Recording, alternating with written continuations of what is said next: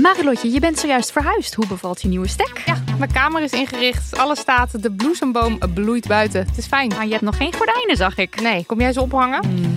Maar het ding is dus, desondanks alles slaap ik als een koningin dankzij mijn matras van Emma Sleep. Een prinses zonder ert ben jij. Al leg je een ert onder mijn matras, ik denk niet dat ik er last van heb, want het is een hemelsding. En dan heb ik ook nog mijn Emma Diamond Pillow. Jouw slaapkamer is een slaapparadijs. Wil jij dat nou ook? Ga naar emma-sleep.nl en daar vind je moederdag sale met kortingen die oplopen tot wel 50%. En met de code DAMHONEY aan elkaar eh, komt daar nog eens 10% extra korting bovenop. Mijn naam is Botte Jellema. Jouw naam is Ipe Driessen. Wij zijn van de Eeuw van de Amateur. De Eeuw van de Amateur is een podcast die gaat over... Alles. Het is een eh, podcast over levenskwesties die je niet kunt googlen. Een soort licht neurotische blik op het leven. Het is een podcast met humor. Jezus. Kijk, een grapje. Die, die eh, vragen durft te stellen en die je ook onbeantwoord durft te laten. Mooi. met een regenboogvlagje. Dat, dat noem je queerbot. Dat het regenboogvlagje, dat klinkt echt als een soort... Eh, ik bedoel, iedereen is welkom. Kom ons luisteren in je favoriete podcast-app.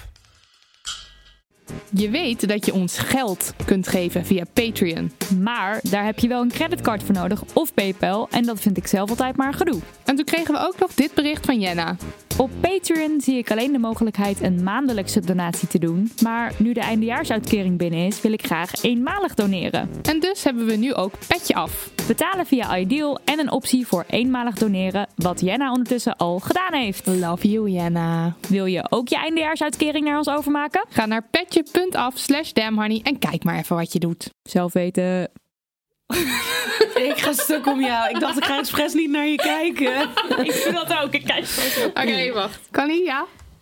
Schuif gezellig aan, laat je vibrator staan. Of hou hem maar gewoon aan, multitasking for the win. For damn honey.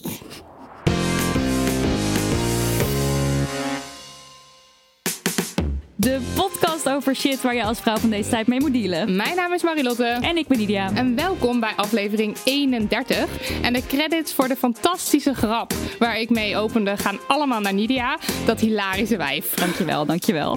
We hebben vandaag twee hele leuke mensen in de studio om te praten over relaties.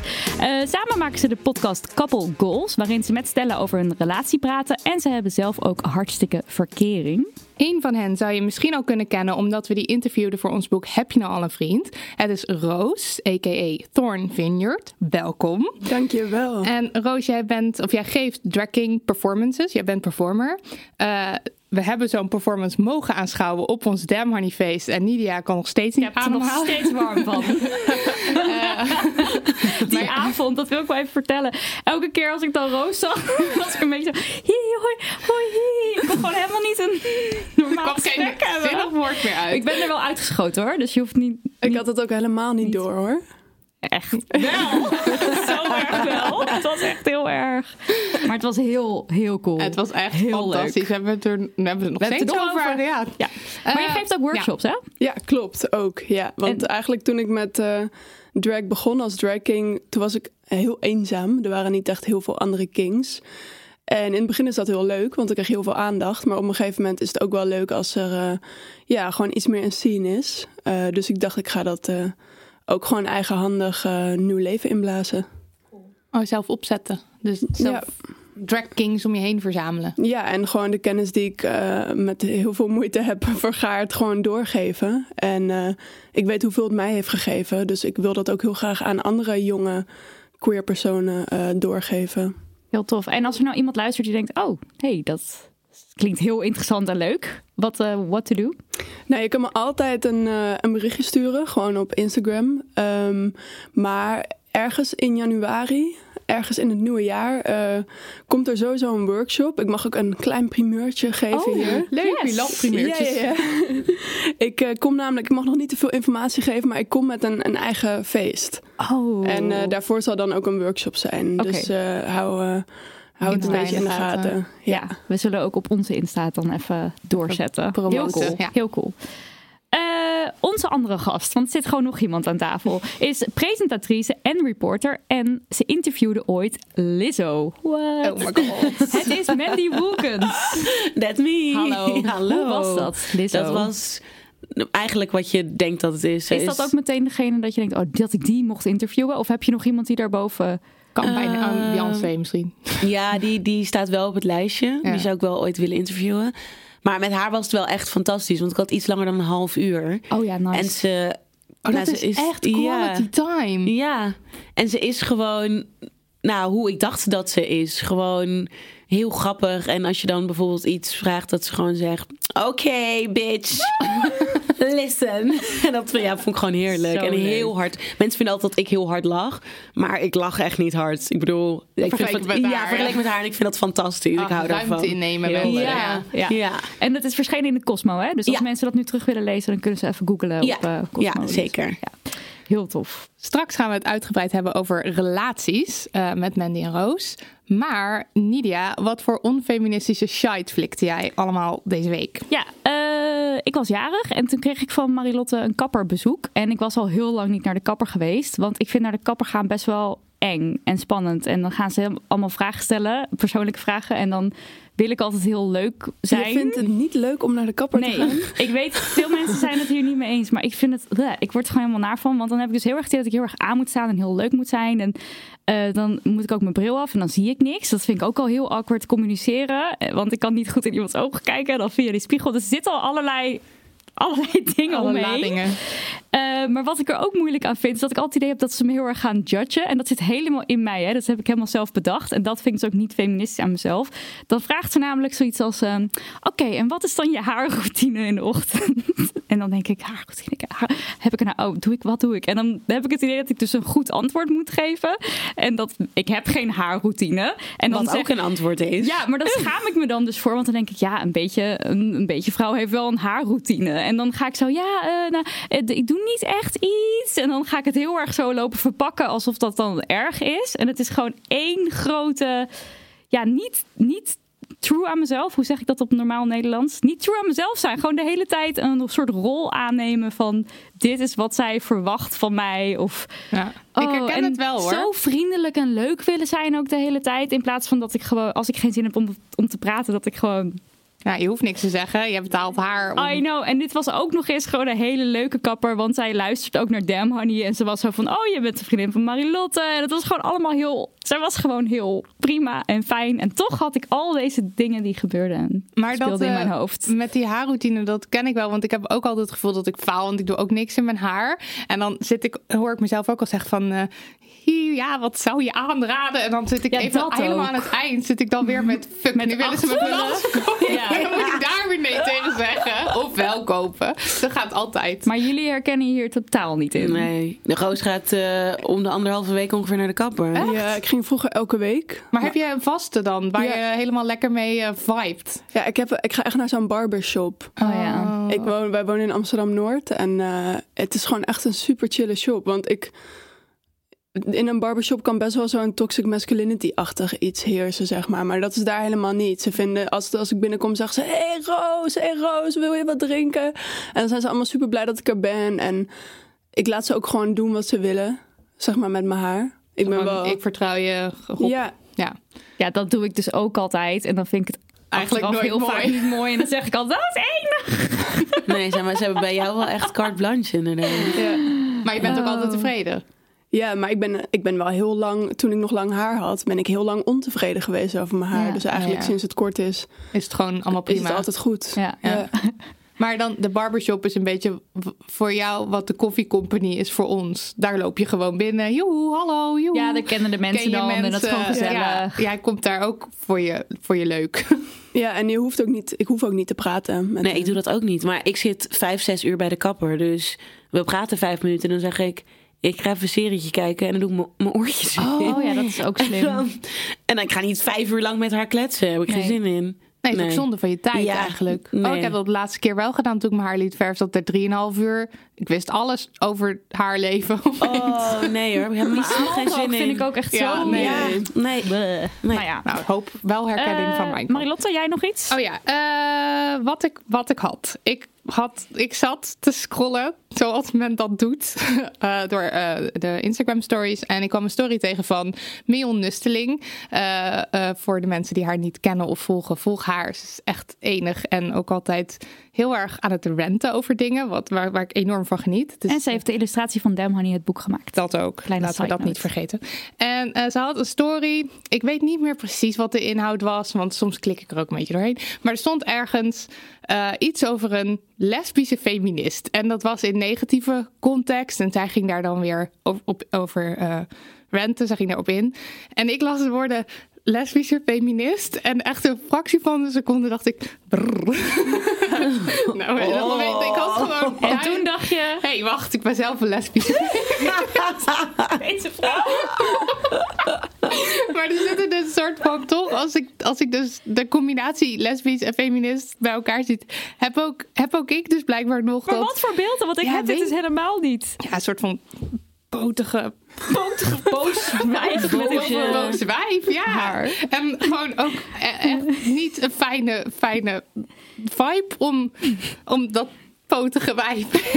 Ik ga stuk om jou. Wat erg. Ja, maar dat was dus een fractie van een seconde. Daarna realiseerde ik me, ben zelf een lesbische feminist. En best het leuk. al- best aardig ook, meestal. Nou ja, Fijne vibe. Allemaal gevoelens in minder dan een seconde gingen door me heen. En toen dacht ik, nou ja, oké, ik heb in ieder geval weer iets minst feministisch. Want de dingen gebeuren.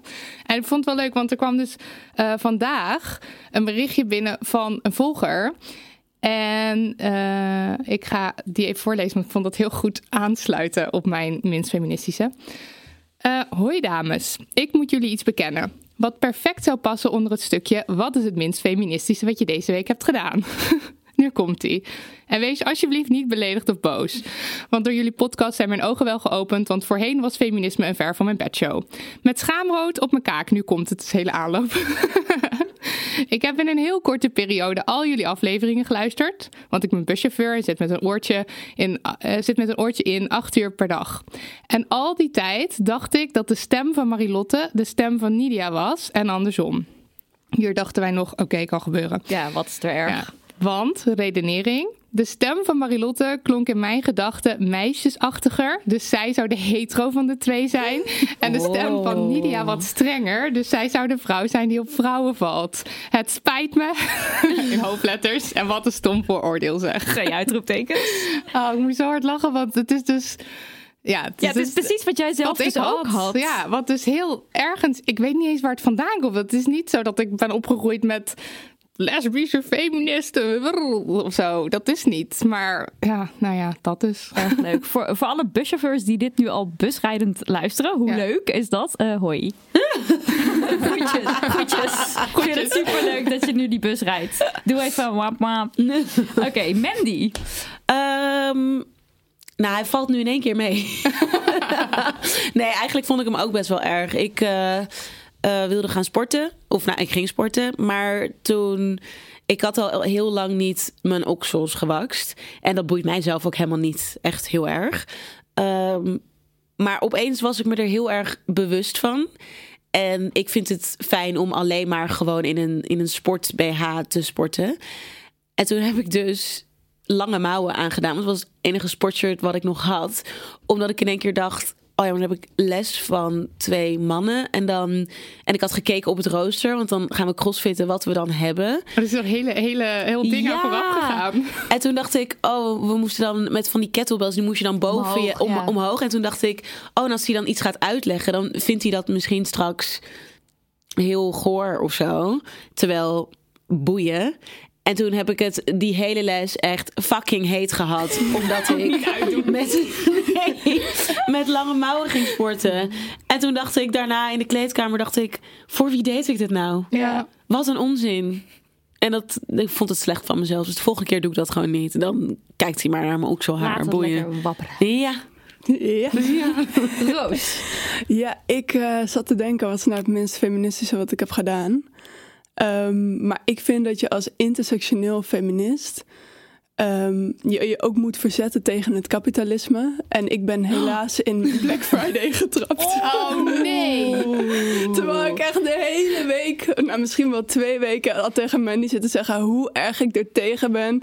Elke keer als we ergens langs liepen, zei ik: Oh, ik haat Black Friday. Wie, waarom doen we dit? Het is echt zo slecht. En toen was ik vergeten dat het Black Friday was. En ik zag opeens een boxer. En ik dacht echt: Ik wil deze onderbroek Maar goed hebben. in de aanbieding? Ja, Ook? was wel Ja, op ja, zich ja, wel was goed echt in de Black Friday aanbieding. Maar sale. Toen, eh, en ik zag ook wel dat het Black Friday was toen. Ja. Alleen toen, toen moest ik hem gewoon hebben. Je hebt het ook niet meteen tegen mij gezegd. Ik durfde Oh, niet de te zeggen. schaamte. Ja. Maar Ja. je, weet, je wist het nu wel of hoor je het Ja, het eerst? nee, nee, nee. Ik wist het toen daarna wel. Toen zei Roos, eh, trouwens. ik, eh, en ik zo, oh my god. Ik heb hem aan, hè? Je bent er gewoon, je bent er gewoon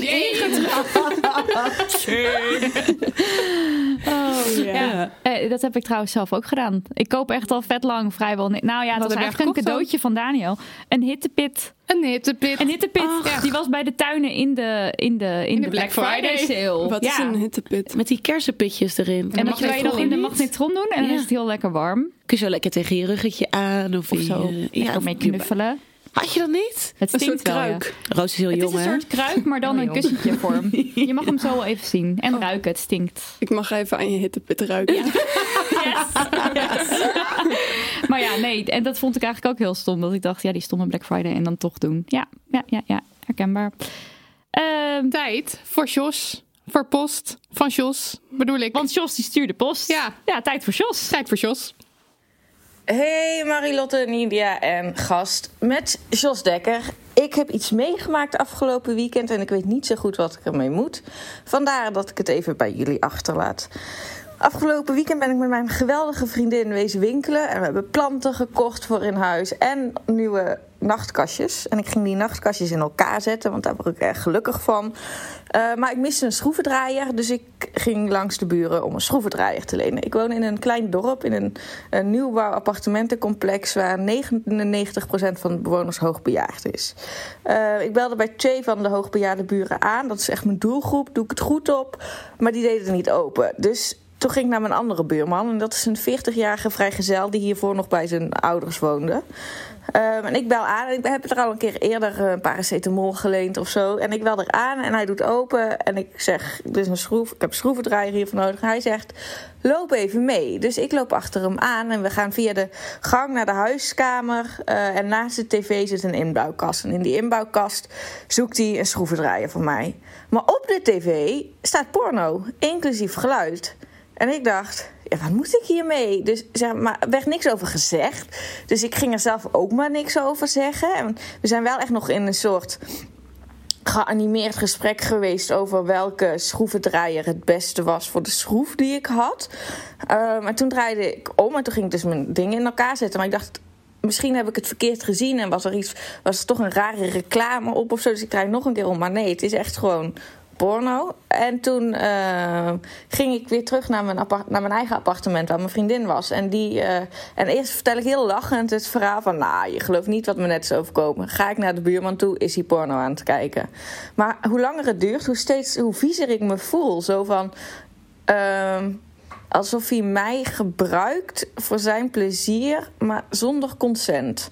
Zo voelde het een beetje. En toen ging ik, ik snel die kastje in elkaar zetten en toen ging ik terug. En mijn vriendin wilde medeschroevendraaier terug gaan brengen. Want die dacht, ja, voor hetzelfde geld gaat hij, was dit zijn voorspel. En gaat hij nu iets vies met je doen of iets slechts met je doen of wat dan ook.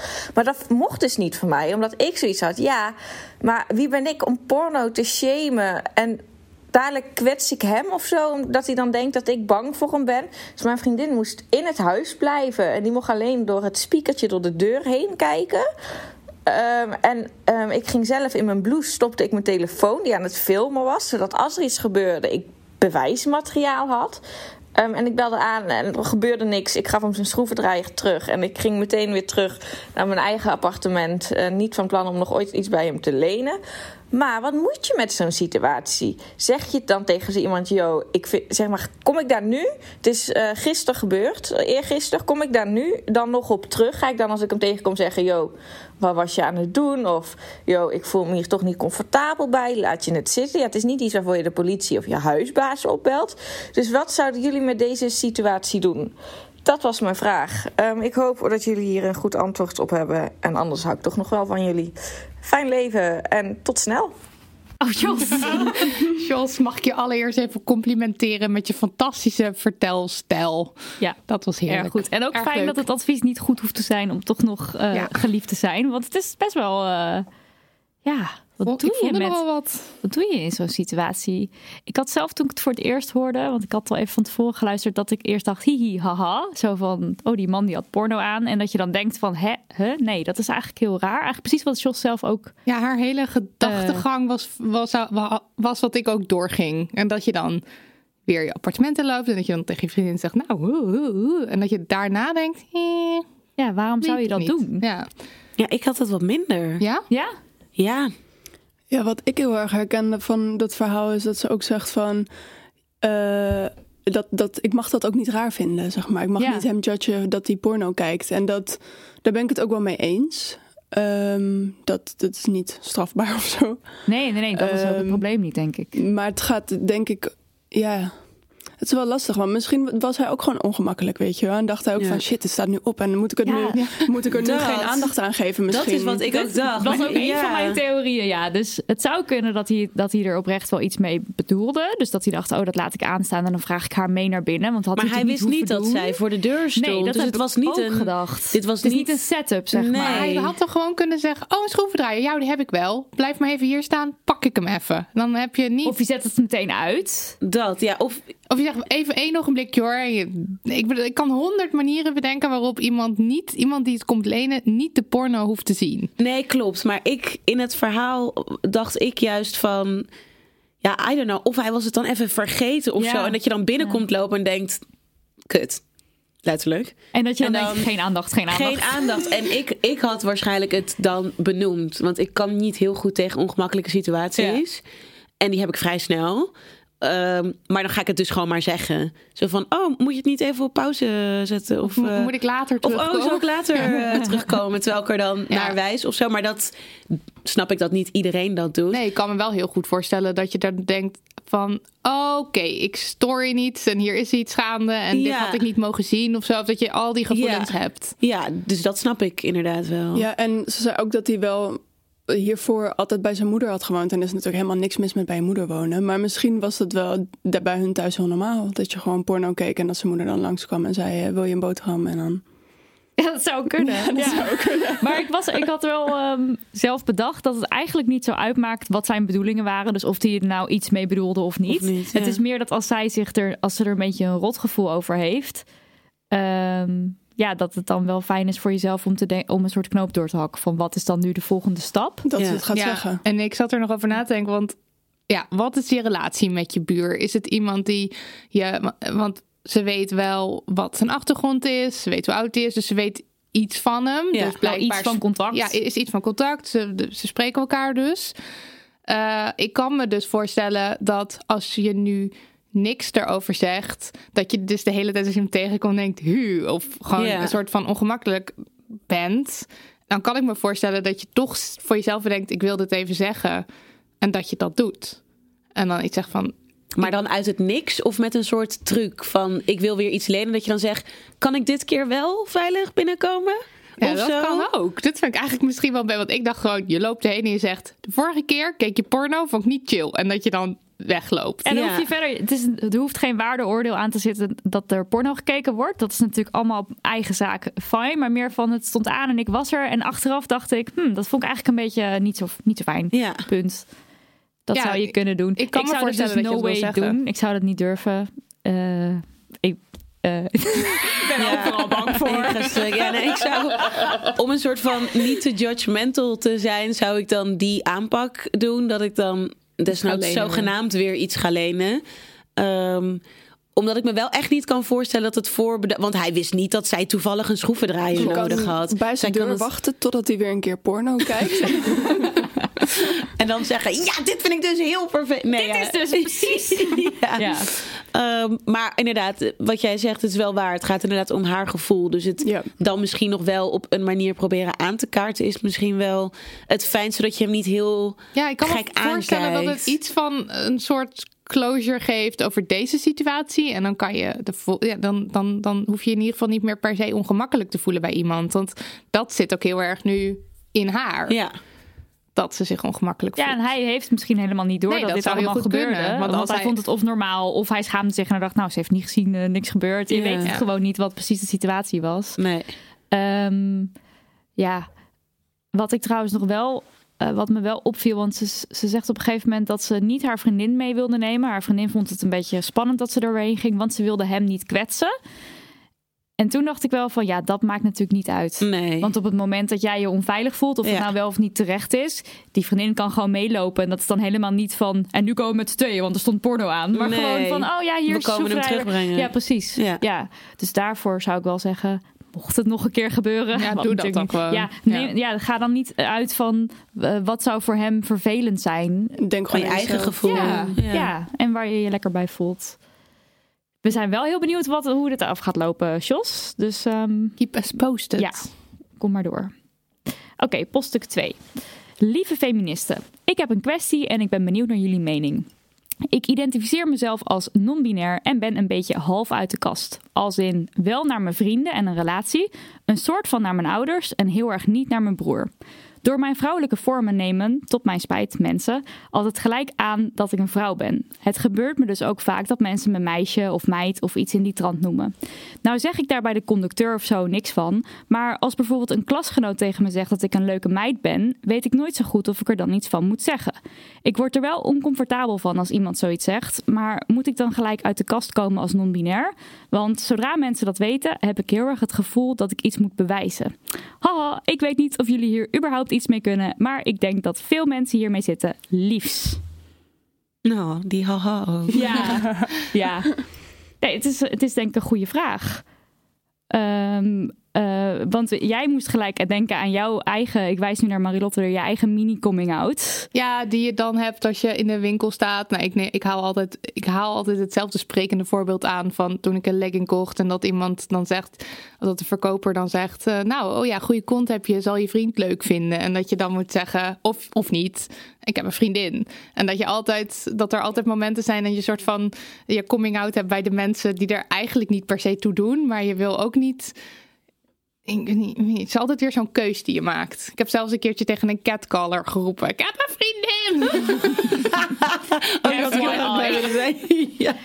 Zo heel boos. Ja. Heb je ook je middelvinger opgestoken? Of dat? Nee, ja, vervolgens ging hij me proberen te overtuigen om dan toch met hem te gaan. Want, Oh, wauw. Nee, nee, Maar voelt het als zelfverloochening om het niet te zeggen? Eh, soms wel. Soms kan ik echt niet. Want als je met zo'n verkoper staat te praten en iemand zegt dat. En dan, kan- ja, dan kan ik niet zeggen ja. ja, mijn vriend of zo. Dan moet ik dat wel zeggen. Ja, dus het hangt per situatie van mij af. Is Ja. misschien voor jou ook wel herkenbaar. Ja, zeker. Is super herkenbaar voor mij. Ehm, ik denk sowieso dat dat hele coming out, zeg maar, dat is zo'n groot ding altijd. Het maakt niet uit of je nou eh lesbisch bent, of gay, of trans, of alles, zeg maar. Dat, het lijkt alsof je de hele tijd uit de kast moet komen. Terwijl, hoe ik het zelf altijd fijn vind om het te zien, is dat in plaats van een coming out, elke keer dat je gewoon iemand wijst op hoe die persoon jou benadert, dat dat niet past bij hoe jij je voelt. Ehm, dus als bijvoorbeeld iemand tegen mij zou zeggen van... eh, bijvoorbeeld, ehm, je moeder zou vast trots zijn met een dochter zoals jij. Dat past natuurlijk niet bij hoe ik me voel. Dus dan zou ik zeggen van... Oh ja, mijn moeder is super trots, maar... ehm, ik ben non-binair, dus ehm, het woord dochter past niet echt bij mijn genderidentiteit. En dan ga ik er ook gewoon verder overheen, zeg maar. Want ik vind het persoonlijk wel lastig als het een enorm ding wordt. En dat heeft te maken met ruimte innemen. Dat is ook mijn eigen probleem, zeg maar. En, maar ik denk wel iets wat heel veel mensen zouden herkennen. Dat je dan ook als je in zo'n winkel staat en een legging koopt... dat je niet een enorm ding ervan wil maken. Van, nee, maar... eh, dus dat... Ja, dat begrijp ik wel. Maar zo zou ik het zelf dan proberen te zien. Dat het niet... Zo'n coming out is gewoon een, is heftig. Dus dan als je het gewoon ziet als mensen ergens op wijzen of vriendelijk corrigeren in de goede richting, dan gaat het wat makkelijker. En wat ik ook in de brief lees eh, of zie van deze persoon, is dat ben ik ook wel blij dat dat erin staat, wat ik nog even wil uitlichten. Ehm, dat hij zegt dat door bepaalde vrouwelijke vormen mensen eh, hen als vrouwelijk zien als vrouw. En dat is eigenlijk iets wat we in de non-binaire eh, zien. Ehm, wat je heel veel ziet daar. Dus dat je een bepaald uiterlijk moet hebben om soort van gevalideerd non-binair te zijn. Een androgyne uiterlijk. Dus eigenlijk zoals hoe ik er dan uitzie, dat zou dan tussen aanhalingstekens goed zijn. Uh, goed non-binair. Alleen als je. Ehm, als ik tegen Mandy zou zeggen van. Uh, als Mandy tegen mij zou zeggen: Ik ben non-binair, dat, dan zou de meeste mensen denken van ja, maar je ziet er niet non-binair uit.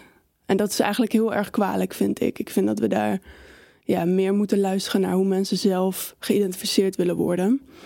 Um, ja, dus dat is eigenlijk mijn advies. Ik denk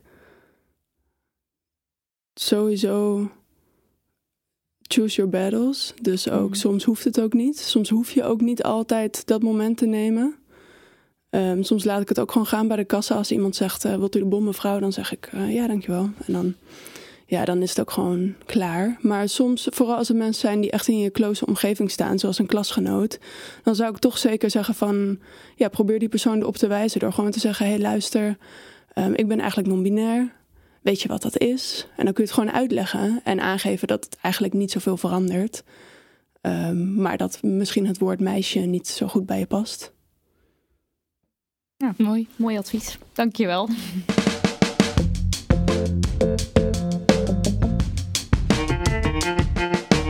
We moeten het even hebben over relaties. Ja, en let uh, op. ja, oh, wacht. Ja. ja ga jij ik ga er gelijk ja, in. Ga jij er maar in. Ja, want we gaan het hebben over liefdesrelaties. Uh, maar we wilden een kleine disclaimer geven. Want Meerdere. Één. Ja. ja. een kleine grote disclaimer. Eén, een relatie hebben is niet de heilige graal. En met deze aflevering willen we ook niet claimen dat je een relatie moet hebben. Of dat een relatie alles is wat een mens wil in het leven. Of uh, dat je pas geslaagd bent in het leven als je een relatie hebt. Dus dat, dat, mogen dat heel duidelijk zijn. Twee, we hebben het nu dus over liefdesrelaties. En wij vinden het zelf altijd heel erg vervelend dat liefdesrelaties zo opgehemeld worden. En er minder waarde wordt gehecht aan bijvoorbeeld vriendschappen. Terwijl vriendschappen net zo mooi, fantastisch, geweldig, maar tegelijkertijd ook pijnlijk en lastig kunnen zijn. Dus daarover maken we graag nog een keer een losse aflevering.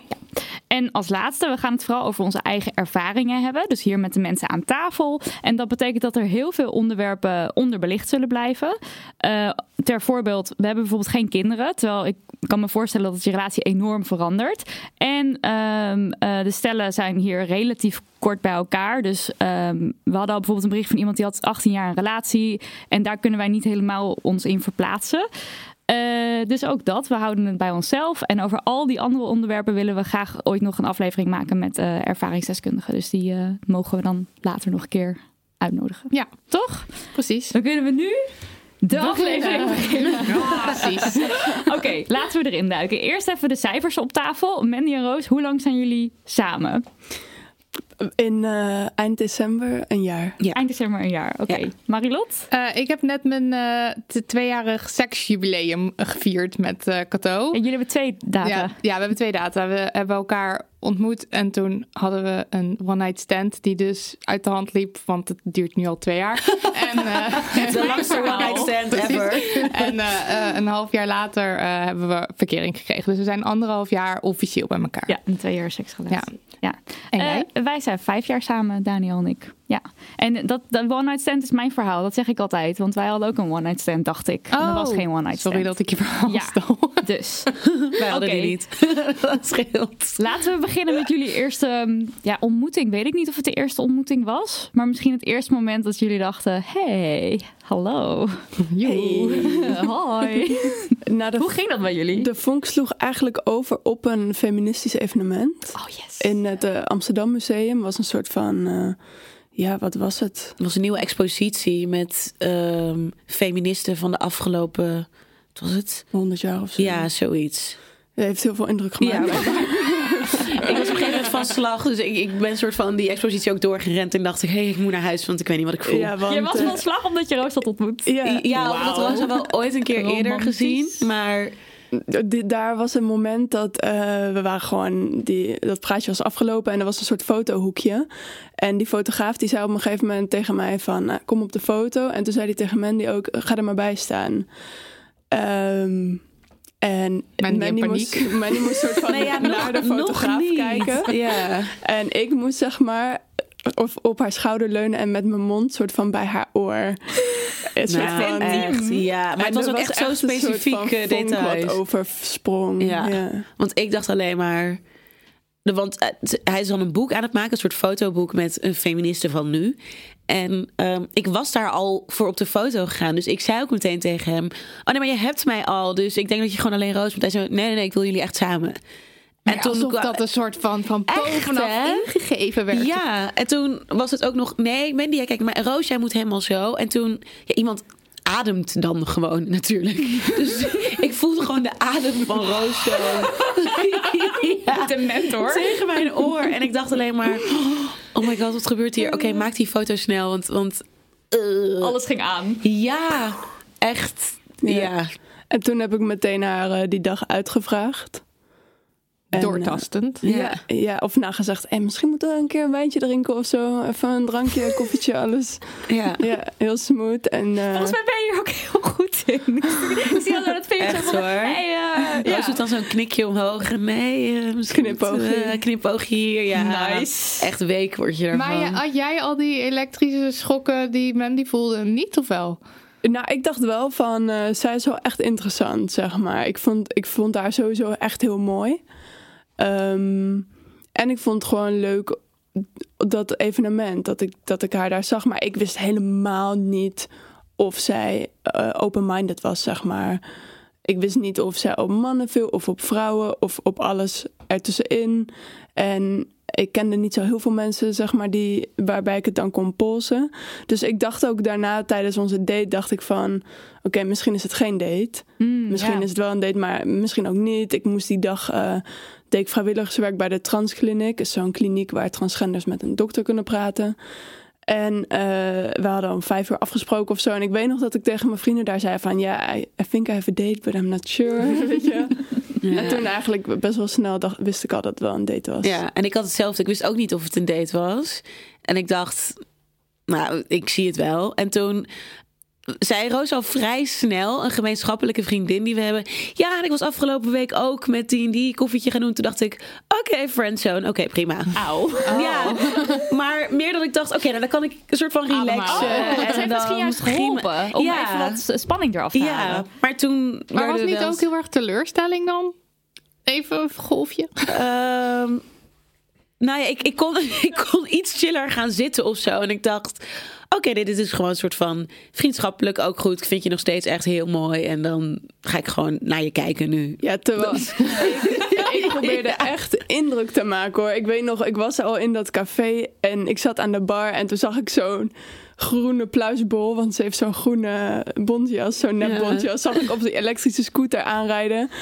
En dus ik had haar al bekeken en toen kwam ze binnen, dus ik zo snel omdraaien doen alsof ik haar niet had gezien. Echt Oh, erg. oh, je bent er al, weet je. Zo Heel smooth. lief allemaal dit. Ja, en toen was het opeens acht uur verder. Toen kwam de barman naar ons toe. Letterlijk acht uur, of is het een overdrijving? Nee. letterlijk. Hij zei, we gaan sluiten. En wij zo, oh. Maar jullie hadden om vijf uur afgesproken en hij ging sluiten. Ja. Ja. Oh ja, dat is wel een eh, tijd. Ja. En toen waren wij zo van, oh, hoe laat is het dan? Het was één of zo.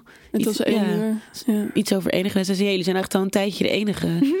Geen Dus- idee. Nee, want we zaten, het was bij Matahari, een tentje in Amsterdam. En we zaten op de bank. Dus dan zie je ook niet zo goed wat er achter je Ah, ja. gebeurt. Want je zit echt in het raamkozijn, zeg maar. En, Inmiddels waren we al een beetje in elkaar Opgegaan. verstrengeld. maar heel, heel voorzichtig. Ja, best voorzichtig. Ja, je had je hand op mijn, op mijn bovenbeen. Als in... Nou, nee, oké. Ik, ik voelde al wel wat. Want ik had tussendoor ook naar een heel goed vriendinnetje van mij. Roos was twee keer naar, naar de wc Laat gegaan. voice horen. Nee, had ik zo heel zenuwachtig voice. Oh my god, Romy, oh my god. Nou, ik zit hier en eh, nou, eh, Roos is eh, nu naar de wc. En eh, volgens mij is het een date. En oh, het is zo leuk. Oké, maar ik ga nu mijn telefoon wegleggen. Want echt helemaal, helemaal zo. En En Roos, jij hebt die voice, eh, dat voice Later wel later gehoord. gehoord. Ja, ja. Dat Ja, was de eerste leuk. date. Ja, Ja, maar het was niet een one-night stand. nee. Nee, ik had nog gevraagd of ze mee naar huis wilden, maar... Er was wel een poging. Ze Ja. wilden niet. En had je daar nog specifieke redenen voor? Nou, soort van, ik vind het te leuk. Ze het allemaal niet aan. Nee, ik vond ja, er- maar wel. Dat, dat was. Ik, eh, ik wist gewoon niet. eh, Nou, ik was gewoon, ik was ook echt. En, oh, ik, ik zie, ik kom nu ook alweer niet aan mijn woorden, omdat ik daar gewoon weer ben. Helemaal weer terug in dat moment. Oh, ik, we, want Roos, we wonen nu samen in Noord en Roos woonde al in Noord en we hadden heel lang voor het pontje staan zoenen met elkaar. En toen zei Roos echt mega vaag. Ja, we hadden het over planten gehad, want ik hou heel erg van planten. Toen zei Roos, ja, ik, ik heb een plant thuis als je die wil zien. dat is echt de slechtste zin die je in je leven hebt gehoord. Uh, ik zou ervoor vallen. en ik ook zei, ook, ik, ik kom dan een andere keer naar je plant kijken. Gewoon te overweldigd door de Ja. hele avond alles. Ja. ja, maar de volgende dag hebben we elkaar eigenlijk alweer gezien en eigenlijk nooit meer losgelaten. Ja. Ja, het ging vrij, Ja. vrij rap. Ja, Lief. Ja, Ja. het is een heel erg enig verhaal. Ook om dit allemaal te zien. Marilotte, het namelijk was dat hier bij jou? gebeuren. Oh ja, nou, ik heb een verhaal. Nou, ik heb eigenlijk... Wij waren gewoon allebei heel dronken. Eh, het was een regular woensdagavond, geloof ik, of een dinsdagavond. Ik was met een vriend een eh, burrito gaan eten, want dat doen we af en toe. En toen gingen we biertjes drinken, en toen gingen we biertjes drinken. En toen dachten we, zullen we uit? Want waarom men niet? doet dat. Ja. en er was niet zoveel. eh, we, we hadden allebei best wel veel vrij, dus we namen het ervan. Dus we gingen eh, naar de exit, zoals men dat Vodka dan doet. woensdag. Ja, waarschijnlijk. Of nou ja, iets. Ik weet niet meer. Volgens mij was het een dinsdag. Dan is het. eh Tequila. oh ja. Nee, ik weet het eigenlijk niet. Tequila Tuesday? Ja, zou kunnen. Eh, Ik weet het anyway. niet, er wordt naar mij gekeken. Ik heb laatst voor het eerste exit als een soort... Toen heb jij mij een soort toertje Oh gegeven. ja, toen zei ik, nou, hier stond Kato. Zo leuk. Toen was, was er niemand en toen gingen we even op een soort museumtochtje. Ja. Zo van, dit is waar het dan allemaal En Lydia plaatsvond. die vond het allemaal maar klein. Nou, het is ook klein natuurlijk. Ik had een enorme verbeelding van de exit. Ja. Voor de mensen die niet weten wat het is. Dat is een, eh, een café in de regulier dwarsstraat. Ja, dat is een café waar men danst. En het is klein en het is altijd heel beetje. erg vol. weet ik nu. Ja. En, eh, en er staat een paal waar iedereen altijd aan hangt. De befaamde paal. Nou Daar ja, en ik kwam het. dus binnen. En toen zag ik Cato al staan bij die paal. Ehm, want ik kende haar dus al. Ik ken haar via via een beetje. Maar niet echt gewoon van naam. En dat was het wel. En eh, ik riep tegen Jules, daar is Cato! Geen idee. Eh, en toen de rest van de avond was is een soort van blur. En ehm, toen gingen we zoenen aan het eind. En dat was heel... Dat vond ik leuk, maar raar. Want zij was... eh, nou, zij is een stuk jonger. En ik was daar heel erg mee bezig met eh, het leeftijdsverschil. Dus ik, zat, ik zat de hele tijd. Wordt hier ook een niet. blik Ja. gewisseld hoor, bij en Roos. Oh, ja, jullie hebben natuurlijk ook Ja. best een verschil. Ja. Nou, wij, wij schelen zeven jaar en ik dacht, oh, dat kan niet, dat kan niet, dat kan niet, dat kan niet. Nou goed, maar ik dacht, oké, zoenen Allah. Mag ik ook weten hoeveel jullie schelen? Zes. Dat is oké, ja. Ja. ja. ga verder. Nou ja, en toen, maar goed, op een gegeven moment word je dronken, dus we gingen zoenen en dat was hartstikke leuk, vond het allemaal hartstikke leuk. En we, gingen naar, we zouden naar een afterparty gaan, wat een beetje een bummer was, dus ehm, uiteindelijk besloot ik, ik ga naar huis. Ehm, en wij liepen samen naar buiten. Zij zou naar huis gaan en eh, ik had een, eh, een Uber besteld. Maar ehm, toen gebeurde er iets kuts. Namelijk dat er drie mannen op ons afkwamen lopen. Om een uur of vier, vijf was dit. En eh, wij stonden te zoenen en die waren echt vet intimiderend. Dat was echt Oh. niet leuk. Dat was echt, denk ik, een van de enige momenten dat ik echt dacht... als we nu niet snel weg zijn, Gebeurt dan lopen we gevaar. Oh. Ehm, en toen kwam de Uber. En toen dacht ik, ja, kan haar nu niet, want zij zou lopen naar huis gaan, want ze woont vrij dichtbij waar we waren. Ik kan haar nu niet hier laten. Dus toen heb ik er de Uber in geduwd. En toen heb ik hem maar mee naar huis genomen. nou ja, de rest is history. En eh, ja, ik weet ook nog, eh, ik bedoel, ik vond de, ver- de situatie heel erg vervelend. Maar ehm, uiteindelijk ben ik er dus wel blij om. Want het was best wel leuk. We waren heel veel te dronk, dronken om iets te doen. En eh, de volgende dag eh, heb, ik, heb ik haar ehm, de gasttandenborstel die ik had toen ze naar huis was, heb ik die weggegooid. Want ik dacht, zie ik nooit meer. Jammer joh. nou ja, dat is ons eh romantisch verhaal. We hebben elkaar daarna nog een paar keer eerst gezien tijdens het uitgaan. En, eh, en, en dat werd eh, al snel eh, serieuzer. Ik denk dat we in het nieuwe... We, we zijn dus... We hebben elkaar eind november ontmoet. En in het nieuwe jaar gingen we echt daten. Ja, het zat best wel een tijd bij jullie tussen voordat je dan zei van... We hebben een relatie, Ja, toch? klopt. En dat kwam ook. ehm, ik ben heel erg. Ik was altijd heel erg huiverig met relaties. Ik was ook eigenlijk altijd een beetje anti. Eh ik werd echt een heel erg Ja. moe van dat iedereen altijd maar eh, de partner mee wil nemen. Ik was ook heel erg van het. Ik, het is mijn feestje en je neemt niet je partner. Want ik, wil, ik wilde daar nooit aan. Ehm, dus ik, ik moest dat allemaal heel voorzichtig. Allemaal, het was al lang duidelijk dat we hartstikke verliefd op elkaar waren. Maar dat duurde gewoon heel lang mee. Maar zij had nog een beetje liefdesverdriet en zo te verwerken. Dus het was eigenlijk gewoon heel goed voor ons dat we een hele lange aanloop hebben gehad. Ja, Dus, nu eh, heb je twee data. Dat is hartstikke leuk. Ja, dat is enig. Maar één in de winter, één in de zomer. Twee keer feest. Ja, precies. Ja. Nou, dat was Heerlijk. hem. Nidia. Ja, ik zal het iets korter houden. Sorry. Nee, dat is niet erg. Eh, ik was met eh, vriendinnetjes uit, mijn middelbare schoolvriendinnetjes. Die waren allemaal naar Amsterdam gekomen.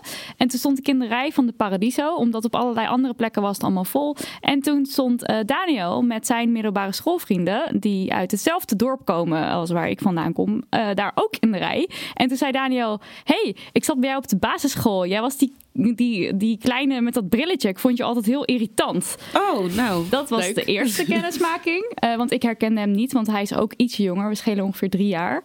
Eh, dus als je op de basisschool zit, dan weet je vaak niet zo goed wie er onder je zit, maar wel wie er boven je zit. En toen ehm, hebben we binnen nog staan kletsen en hebben we lolly gedeeld. En toen ging hij een beetje zo heel, ja, heel irrit eigenlijk heel irritant doen. Maar wel, ik vond hem dus meteen al heel knap. Maar omdat hij dus jonger is, ik ging, me daar dus ook, ik ging daar ook Wat over toch? nadenken. Ja, het slaat nergens op dacht ik de hele tijd van, oh, nou ja, het is gewoon, nou, dat is het. Nou, we hebben gekletst en toen had hij me daarna toegevoegd op Facebook. Heeft hij me eens opgezocht. En toen ging hij ook heel rare, irritante dingen doen, sturen. Hij stuurde me een filmpje van een pingwing die seks had met een... Wat was het, een walrus of zo? Daniel, nu moet je me even helpen. Hij, hij, hij doet heel erg zo zijn Hij hand duikt voor nu een beetje weg, ja. Want hij schaamt zich daar nu voor. Snap ik. Oh ja, sterker nog, jij zei toen beetje onze verhoudingen. Ik weet het opeens weer, omdat die pingwing dan heel klein is. Oh en dan my God. was heel groot. Oh, wat erg. Dat is echt heel erg. Achteraf denk je Ja. van, hoe kan ik daar nou ooit... Maar ik vond hem dus echt hij is heel veranderd. knap. Ja. En toen... ehm, De looks. toen stuurde, toen stuurde hij mij zo van... ehm, eh, waarom eh, stuur je me anders niet een appje? En toen zei ik, nou, ik heb je telefoonnummer niet. Ik vond, het ging de hele tijd zo, eh, weet je wel? Een beetje zo dat, dat ja, macho-achtig of zo. Zo romantisch. En toen zei hij, oh, hier is mijn nummer. En zijn nummer is dus, ik zal hem niet helemaal zeggen, maar 06 1 2 3 4 5 6. En daarna komen twee andere getallen. Dus ik dacht, zit hij me gewoon weer, weer te fucken? Wat is dit voor een gast? En toen zei mijn huisgenoot van, nou ja, vroeg hem nou maar gewoon... eh, Doe maar gewoon en kijk of het zijn nummer is. En toen was het inderdaad zijn nummer. Hij heeft gewoon een heel grappig, leuk nummer, wat ik ook kan onthouden. Ook al heb ik dyscalculie, dus dat is eigenlijk heel handig. Eh, en toen ehm, eh, is hij naar een feestje toegekomen waar ik op een gegeven moment ook was. En toen hadden we dus ook die one-night stand die geen one-night stand was. En sindsdien zitten we toch wel aardig aan elkaar vastgekleefd. Want dat was toen in november. En met december zat je al ehm, mee aan, de kerst, aan het kerstdiner met mijn zus. Ja, gewoon doorpakken. Ik En toen zei ik ook al meteen tegen mijn familie van... Oh, met hem wil ik trouwen.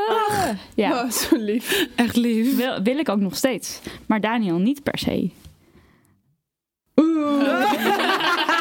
En niemand durft er nog iets te zeggen. Laten we het daar eh, later misschien nog over hebben. Misschien. Ehm, ja, nou niet per se over, over of wij letterlijk gaan trouwen, maar wat onze ideeën zijn over trouwen aan deze tafel. Ik ben wel benieuwd eigenlijk.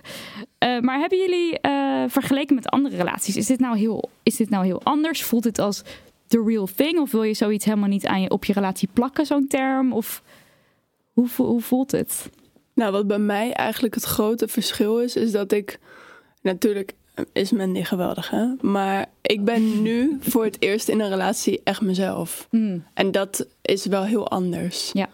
En daardoor kun je je echt aan elkaar geven, zeg maar. Eh, of in ieder geval ik mezelf aan haar geven. En dat heb ik daarvoor nooit echt op die manier gedaan. Omdat ik nog niet blij was met mezelf ook. En dan kun je wel heel veel liefde aan iemand anders geven. Maar als er niks voor jezelf overblijft, dan wordt het wel een beetje een scheve verhouding. En bij ons heb ik wel het gevoel dat we heel erg eh, gelijk zijn in onze relatie. En dat vind ik super fijn. Ja, ja, daar ben ik het ook wel mee eens. Ik had, ik zei ook al vrij snel ook tegen eh, vrienden dat wij zijn, nou voor andere mensen hun perceptie heel snel gegaan, maar ja, wat is snel? Ik bedoel, iedereen moet volgens mij altijd gewoon lekker zijn eigen ding doen. Ehm, maar dat ik ook zei van het Roos voelt als thuiskomen. En het voelde voor mij ook heel heftig. In het begin was ik ook heel een beetje bangig of zo. Omdat het gevoel zo intens was. En ik merkte dat het ehm, de relaties die ik hiervoor had gehad, dat ik dat dus nog nooit zo had gehad. Waardoor ik in één keer ook daar heel erg aan ging twijfelen. Dat ik dacht, maar was dat dan echt? Wat was dat dan? Ja. Ja, ben ik dan wel al verliefd geweest? Of ehm, En, en hoe denk je daar nu dan over? Als je dat. Want dat was toen. Ja, ehm, nou, ik denk dat ik een paar van die personen tekort zou doen als ik zou zeggen dat het niet echt was. Dus dat, dat was wel echt, maar het was niet thuiskomen. Want dat gevoel van meteen denken: oké, dit, dit is gewoon goed. En ik ben gewoon heel blij met jou. En ehm, ik, ik kan zijn en jij kan zijn. Dat had ik niet zo snel. Dus er was een soort van muurtjes die je kan hebben. Die waren bij mij wel vrij snel dat ik dacht...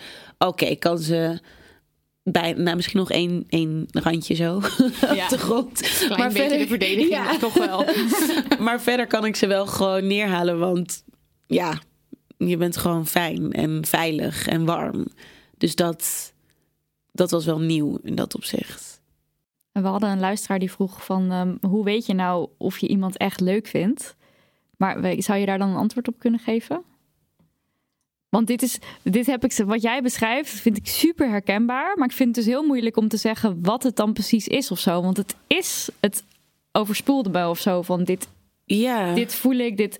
Maar hoe ik dan kon zeggen van...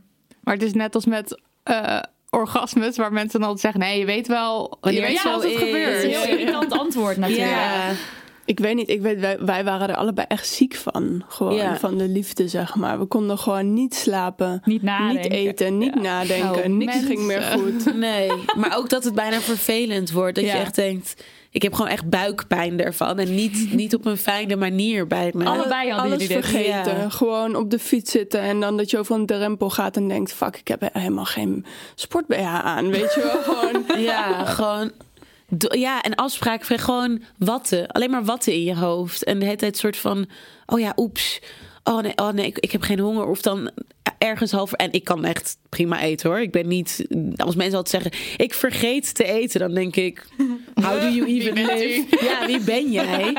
En dat was nu in één keer wel zo. Dat ik dan einde middag kon denken, oh, ik heb eigenlijk wat gek. Oh, ik heb eigenlijk helemaal niks gegeten. Dat gewoon. En, en elke keer als dan je telefoon oplicht en het is dan niet roos, dat je dan denkt, oh, nou maar. Ja, dat. En dan denken van: oké, ik ga gewoon hard to get spelen. Weet je, als ze me appt, ga ik niet reageren. Kan en dan niet. gewoon echt. Oké, nog 10 seconden. Hard to get van 15 seconden. Love it. Nee, en hoe lang ja. duurde dit gevoel? Is dat een beetje weggeappt nu? Of zitten jullie nog steeds Met eh, buikpijn met hier? bu- zonder sport BH's? Nee, die buikpijn is wel weg, maar het is wel nog. ehm, ja, het kan nog wel heel intens zijn, ja. Voor Ja. mij in ieder geval. Ja, voor mij ook wel. Maar ik denk eigenlijk vanaf het moment dat we eh, echt verkering kregen, en dat was wel snel, dat we toen iets meer konden proberen te relaxen bij elkaar. Ja, Ja, Ook omdat je dan wist van... het zit ja wel. voor nu dit. Ja, Ja. ja. Maar ik kan nog steeds inderdaad wel kinderachtig smelten hoor, van iets heel kleins. Ja. ja, is Ja, wel- ik niet hoor. Ik ben echt cool. Ja. Dit is niet waar. Maar dat, eh, dat van is dit het, dat is iets waar jij wel iets, iets meer mee struggelde, toch? Ik struggle, ja, ik ben gewoon sowieso een enorme ja. Ik, kan geen, ik vind het moeilijk om beslissingen te nemen. Ik vind verandering lastig. Ik heb zeg maar, ik vind eigenlijk gewoon het hele leven moeilijk. En, eh, en, eh, maar op goede manier. Ja. En, eh, en ik heb hiervoor geen relaties gehad nog. Dus ik heb ook geen vergelijkingsmateriaal. Maar wat ik wel heel leuk vond, was dat er op een gegeven moment. Ik bedoel, ik zat heel erg te twijfelen en ik vond dat leeftijds. Ik was de hele tijd dingen aan het bedenken waarom het dan niet zou kunnen. Maar ik weet nog dat ehm, we op een date waren, of in ieder geval wat gingen drinken met elkaar en we hadden een gesprek. En dat ik echt op een gegeven moment dacht: ja, ik ben gewoon best wel zeker van jou.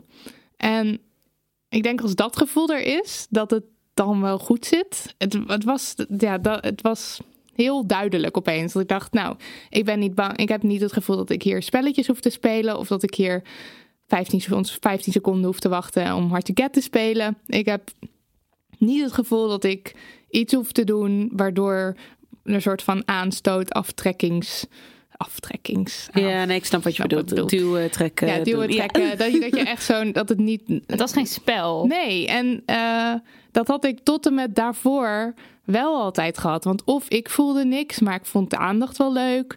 Of, eh, eh, of ik voelde wel heel erg wat, maar ik merkte dat het een soort van door mijn flink- vingers glipte of zo. En dat je gewoon heel erg het gevoel hebt van, oh, ik loop hier echt op eieren en ik moet hier, ik weet niet, ik moet presteren. En dat was niet meer opeens. Ja. En Het is ook weer een beetje dat thuiskomen of helemaal Ja. jezelf kunnen zijn. Dat. ja, dus ik denk dat ik dat gevoel wel ken, maar ik kan het gewoon niet echt vergelijken met iets. Hmm. Dus dat. Ja, want het is ook jouw eerste relatie, hè? Ja, het is mijn eerste relatie. Ja. En eh, ja, nou ja, en het, ver- en het verschil is er heel erg omdat ik heel erg lang heb geprobeerd te daten met jongens. Ik dacht dat ik moet een vriend. Ehm, totdat ik erachter kwam, oké, ik val op meisjes. Eh, en die, die wereld van verschil was er gewoon ook heel erg. Want ik vond het met jongens gewoon ook echt niet leuk. En ik vond het niet interessant. En het hoefde, ik kwam nooit verder dan een eerste date. Want ik vond het gewoon niet boeiend. En met meisjes wel. En met deze vooral. Dat blijkt. Ja. dus eh, ik ben er vrij zeker van. Dat vind ik leuk. Maar ik heb gewoon, ik kan het niet vergelijken. En ja, dus dat. En zijn er dingen die jouw ogen eh, bij een relatie horen, die je verwacht? Of wat je vindt van dat is een goede relatie? Ehm, nou, is dat ik probeer dat dus mis- vooral heel erg los te laten. Ja. Omdat ik heel erg kan verkrampen in wat een relatie dan moet zijn. Want ik heb vooral heel erg het gevoel dat er dan je dingen opgelegd worden. Dat je dan eh, mee moet eh, naar allerlei dingen van vrienden van haar of de schoonfamilie. En ik bedoel, het komt er natuurlijk ook wel bij kijken. Maar ik wil dat loslaten en niet het gevoel hebben dat het dingen zijn die moet, moeten. Maar dat je dat bijvoorbeeld doet om haar blij te maken. Of omdat je dat zelf ook leuk vindt. In plaats van dat je denkt, oké, ik heb een relatie, nu moet ik dingen doen. Dit was ook een reden waarom ik de hele tijd het aan het uitstellen was. Want ik dacht, ja, straks, straks dan maken we het officieel. En dan moet ik opeens van alles. Ehm, dus ik probeer dat los te laten en er niet zoveel over na te denken. Zolang het goed voelt, voelt het goed, denk ik. Ja, en voor iedereen voelt ook iets anders goed, toch? Dus dat, er is ook niet een gouden... Nee, maar dat maakt natuurlijk heel erg lastig, omdat je dan, nou ja, dan wordt het weer zo abstract. Ik, als mensen zeggen blijf bij je gevoel of luister naar je hart of zo, dan weet ik al niet meer waar je het over hebt. ik word daar gewoon heel erg kriegelig van. Nee, dat, dat voel ik. Ja, ik Geef voel me gewoon duidelijke, concrete instructies en, en dan doe ik dat of, of hou je mond. Nee, maar meer zo als in wat voor jou heel goed werkt. ja, dat, Ehm, als, ja. als mensen in één dag willen trouwen met elkaar en het werkt Doe voor het. je, doe het. ja. En als je ze- denkt, ik wil nooit trouwen, want dat hoeft niet, doe, het niet. Ja, precies. Ja, En, en maak het ook niet te zwaar, want het is niet alsof als je trouwt dat dat ook een soort van beslissing is voor eeuwig en eeuwig en eeuwig. Als je dat niet wilt, dan niet. dat. Helemaal eens. Ja. Wat zijn dingen die voor jullie goed werken? Mm, dingen die voor ons goed werken. Gewoon in zijn al- algemeenheid. Ja, dus in- dingen waar je denkt van ja, dat, dat, dat definieert misschien ook een beetje hoe wij samen zijn. Of Ik denk dat we zijn. ehm, sowieso is intimiteit wel heel belangrijk in onze relatie. Ik denk dat we echt heel veel knuffelen. Heel veel, ja. Ja, en gewoon eh, samen zijn, zeg maar.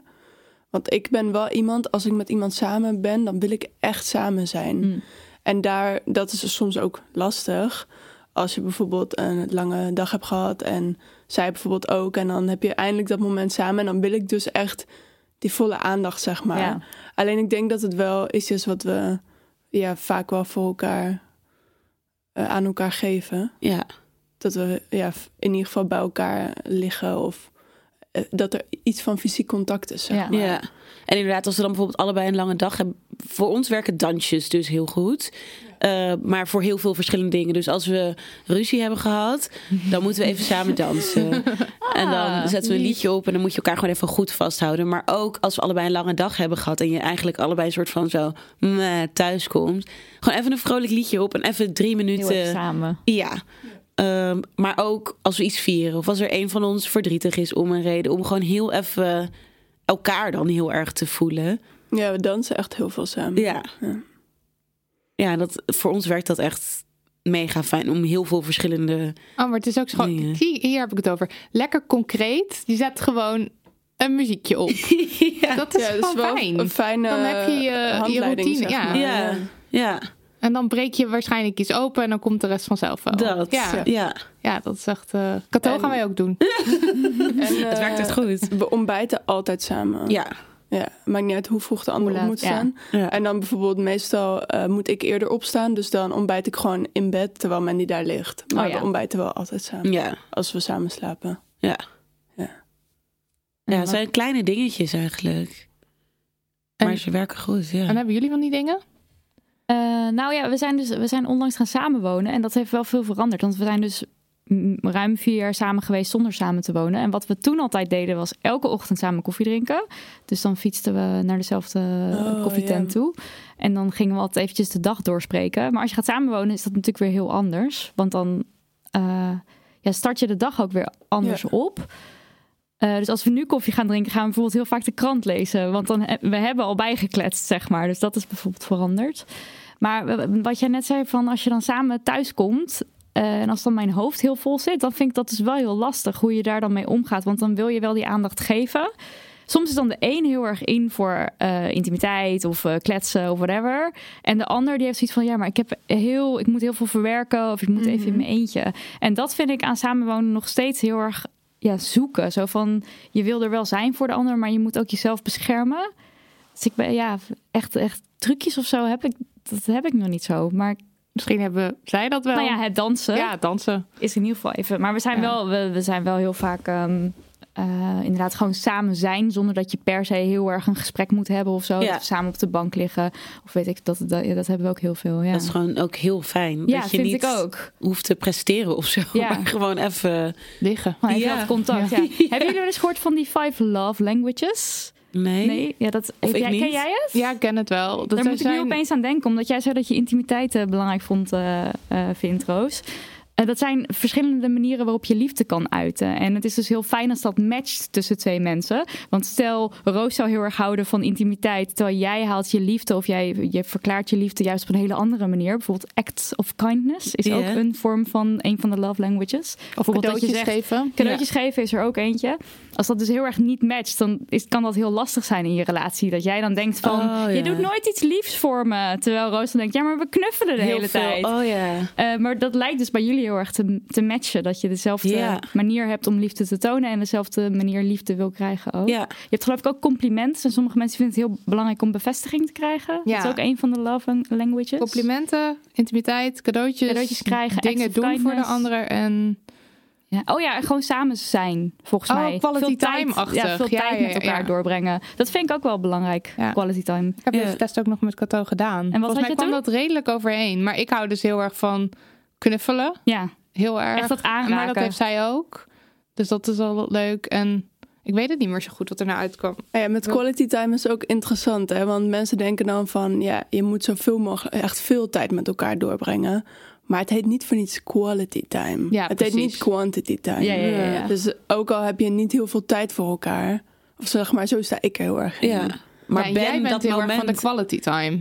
Jij wil ja, echt ik wil volle echt aandacht. kwaliteit. Ja. Ook al is het weinig tijd, ik wil dat het echt kwaliteit is. Ja. Ja. Ja. Ja, en wat ook nog ja. wel werkt, wat wij ook nog wel eens doen... en dat, dat is ook echt leuk om te doen... is verrassingsdagen. Ja, ik zag het laatst bij jullie. Dat vond ik ja, zo wat doen leuk. jullie dan? Ik ben heel benieuwd. Ja, het verschilt een beetje. Het, is, het kan zijn, eh, oh, we moeten nu weg. En dan ehm, heb ik stiekem al allemaal spullen voor Roos ingepakt. En dan hebben we een hele dag in de sauna. dit is wel Of- echt Mandy hoor, moet ik zeggen. Oké, dit heeft ja, zij ja, ja. in onze relatie. Want dit heb ik hiervoor met niemand van mijn relaties in de breedste zin. Ook niet vrienden, Ja, ik doe het ook met vrienden. Oh, wat Heb ik nooit Ja. gedaan. Wat is maar het voor enigs? ja, gewoon iemand schattig. kidnappen. En Ik dan... wil alles. Ik ja, wil het het. is, het is ook echt heel leuk om te doen. Want het was nu met Roos ook. Die heeft eigenlijk maandag eh, training eh, met House of Vineyard. En toen heb ik gewoon Amber, wat dan de mother is, een bericht gestuurd van... Ik weet dat jullie een groepsapp hebben. En Roos gaat waarschijnlijk zeggen dat die er gewoon is. Maar dat is niet zo. eh, dus dan weet je dat. Ehm, en zij zou er zelf ook niet zijn. Dus het was helemaal prima. Ehm, en dan gewoon al gewoon dingetjes gefixt hebben. En dan heb je zelf ook heel veel leuk. pret aan. Ik zat gewoon Ja. op de bank. Zo van, oh, ik moet over een half uurtje weg. Zag ze opeens van, jij moet nu je schoenen aandoen. Ik zo, nee, ik hoef pas over een half uur weg. Ja, maar we gaan, kom, doe je schoenen aan. Dus ik zo, oh, oké. Ja, dat is echt, toen gingen we naar echt een leuk om te concert. doen. En toen, ja, was echt Oh, leuk. de film, ja. Dat is echt... je wordt er zelf ook heel blij van. Ja, dus je maakt iemand anders heel blij. nu Maar... zit ik dus te denken, fuck, Ja, dat dan wel. Moet je het weer gaan toppen allemaal. Ja, maar dat hoeft dus niet, want het is niet een Maar zo soort... voelt Ja, het ja, natuurlijk. ja. Ja. Ik heb dat ook altijd met cadeautjes met verjaardagen. Dat, Oh ja? dat je dan toch een soort van... Hallo, ik kreeg, ik kreeg zo'n fantastisch cadeau van haar. Ik kreeg een jasje van Sabine Staartjes. Oh ja, dat een soort. soort- ja. ik zou Ja. me nu al zorgen over volgend jaar. Dat denk ik ook, ga ik dat nou Ja. top? Dus het is, het is niet een wedstrijd, maar het is ook wel een wedstrijd. Ja, maar het gaat- maar je hebt wel je best gedaan. Ja, en daar gaat het Maar om. dat is het Ja. ook. Hè? Ja. Het is een wedstrijd Maar omdat dat je heel zeg graag je doen. totdat ik iets zou geven wat je echt kut vindt. En dan zeg je niet, ah, het is oké, je hebt je best gedaan. Nee, dat is ook zo. Nee. Je gaat niet iets geven wat ze heel kut vindt. dat kan Nee, toch dat, bijna niet? gaat, dat doe je niet. Dat denk ik, nee, dat zou jij nooit doen. Daarvoor kan je elkaar voor je toch bakken? Nee, taarten moet Dat je was niet... mislukt, Nee, geloven wij, hè? Ja, ja allemaal nee, Roos moet geen taart. Ja, erg van genoten ook. Volg die mensen, ze zijn hilarisch. Maar over de verrassingsdag. Ik heb ook iets wat ik heel leuk vind, wat Daniel en ik gedaan hebben. Dat heeft Daniel geïntroduceerd. Het heet Uitmuntend. En het gaat als volgt. Ik hoor hem al lachen op de achtergrond. Het gaat als Is volgt. het een spel? Het is, nou, dit is niet echt een spel. Maar eh, van tevoren eh, plan je een dag in met z'n tweeën. En dan moet je allebei los van elkaar drie activiteiten bedenken. Iets wat je in de ochtend zou kunnen doen, iets wat je in de middag zou kunnen doen, iets wat je in de avond zou kunnen doen. En dan, eh, nou, dan kom je er samen en dan doe je een muntje flippen. En dan zeg je dus, jij bent kop, jij bent munt. En dan moet je dus hetgene doen wat die ander bedacht heeft. En dat hebben we dus nu één keer gedaan. Dan heb je dus drie activiteiten die je door de dag gaat, doen. En het was zo enig. Wat hebben jullie gedaan? Het waren alleen maar Danielse dingen. Oh, ik had niks. Dat was wel jammer. Maar dan kun je ze wel bewaren voor de tijd- volgende. Ja, ik weet niet meer of ik ze, of ik Waren ze ze datum heb. gebonden of niet? Nee, dat was geloof ik niet zo. Nee. We waren eerst naar het Kattenmuseum. Dat was heel leuk. Eh, daarna... Daniel, help. Oh ja, daarna waren we naar eh, Avengers. Die kwam toen net uit in de Oh ja. 4D-bioscoop. Dat was voor het eerst dat we dat gingen doen. En daarna zijn we gaan glowgolf. Dat is vet je lachen, maar dat is enig. En we dat is lekker echt heel leuk. Ja. Was Thanks. Nu heb ik zo ideeën. leuk allemaal. Want het, van tevoren heb je die voorpret zelf. Want je denkt, oh, ik heb dat bedacht. Misschien vindt u dat wel heel stom. Ja, ik weet niet. Oh, ik ga het toch doen. Weet je, je zit gewoon heel erg zo... Een beetje die hype komt. En dan is die dag zelf. En je hebt van tevoren helemaal geen idee wat je gaat doen die dag. En het is zo... Het was zo leuk. Ik vind de naam ook heel leuk. Ja, ik vind het- Uitmuntend. ja. Ja, dus ik zou het echt heel graag... Daniel, dat moeten we weer doen.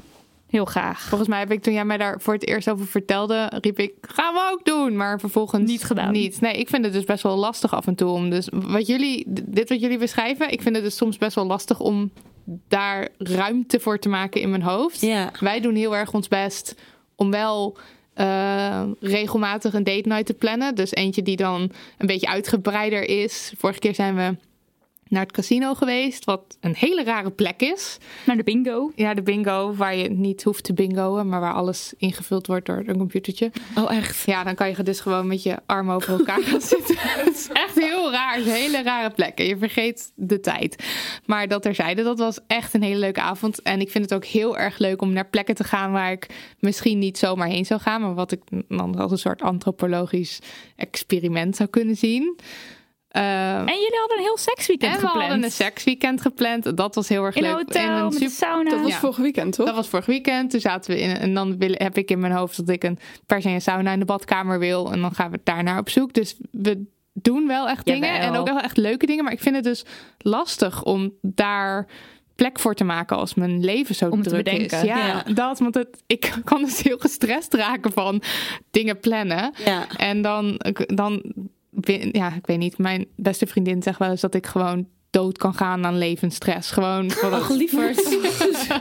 Don't die on En, us. en dan kan een relatie en dat onderhouden dus voor mij ook best wel stressvol zijn. Terwijl Ja. ik het heel leuk vind als we het doen. Het is echt op geen enkele manier iets waar ik tegenop zie. Nee. Maar het is echt puur die, die tijd en die ruimte maken. Ik vind het eigenlijk best wel knap dat jullie dat kunnen. Zal ik een verrassingsdag voor jullie maken?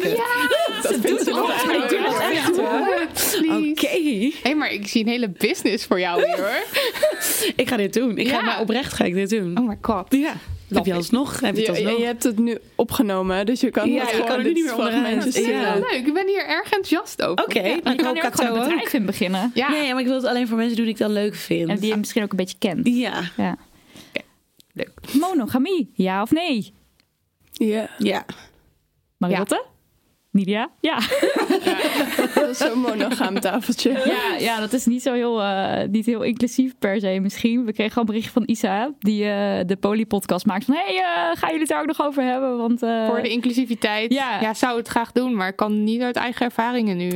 Nee, het is wel. Ik weet, ik weet niet of jij dat nog weet, Daniel, maar helemaal op het begin van ons hebben we het wel over gehad van. Oké, maar wat nou als je langzamer bent en er komt iemand voorbij die je heel leuk vindt, dat we daar dan wel eerlijk over hopen te kunnen praten en ja, dat je het dan altijd nog kan bespreken van. Dat hebben wij ook wel gezegd tegen elkaar. Weet je dat nog? Even kijken, ja, hij weet het nog. Ja, want het is natuurlijk ook heel makkelijk praten als je nog heel erg woehoe samen bent. Ja, ik Eh, kan me er nu gewoon zelf niks bij voorstellen. Dat heb maar, ik ook niet. maar Isa, die, de- ook van de Poly-podcast. Mhm. Ja, we hebben eh, haar en, en twee van haar partners ook voor onze podcast Oh, geïnterviewd. leuk. Is dat, de- dat is dan de komende aflevering? Of niet? Eh, nee, nog. er of nog dat weet ik even niet. Het ligt eraan hoe snel ik ben Nu met al erg editen. Ja. in. Ieder geval of over twee Tempo. weken of... Ja, Of of twee daar, weken ja. Leuk. Ja. Maar dat, ehm, dat was zo veel liefde dat ik ook dacht. ja, Als, je- als je hun daar dan ook over hoort vertellen, dat Ja, je je denkt. bent bijna jaloers erop. Hè? ja, Van, dat je denkt, oh, jullie hebben zoveel liefde te geven. Wat, wat fantastisch. ja. Maar dat, dat ehm, op dit moment ben ik daar nog te jaloers voor aangelegd. En denk ik. eh, ja, weet ik wel zeker. Oké. nee, ik zou, dat nu, ik zou dat nu heel, het idee heel lastig vinden. Ehm, Is er nu ook wel eens sprake van jaloezie? Stel, Roos zou nu met iemand kletsen in de club, eh, erg leuk, het erg leuk hebben. Nou, gewoon kletsen. Nee. Ja, nou ja, kletsen zeg maar wel dat je denkt van, oh, daar, is er wel, daar ge- gebeurt iets. Kijk, soms dan zeg zoiets en dan, dan denk ik van...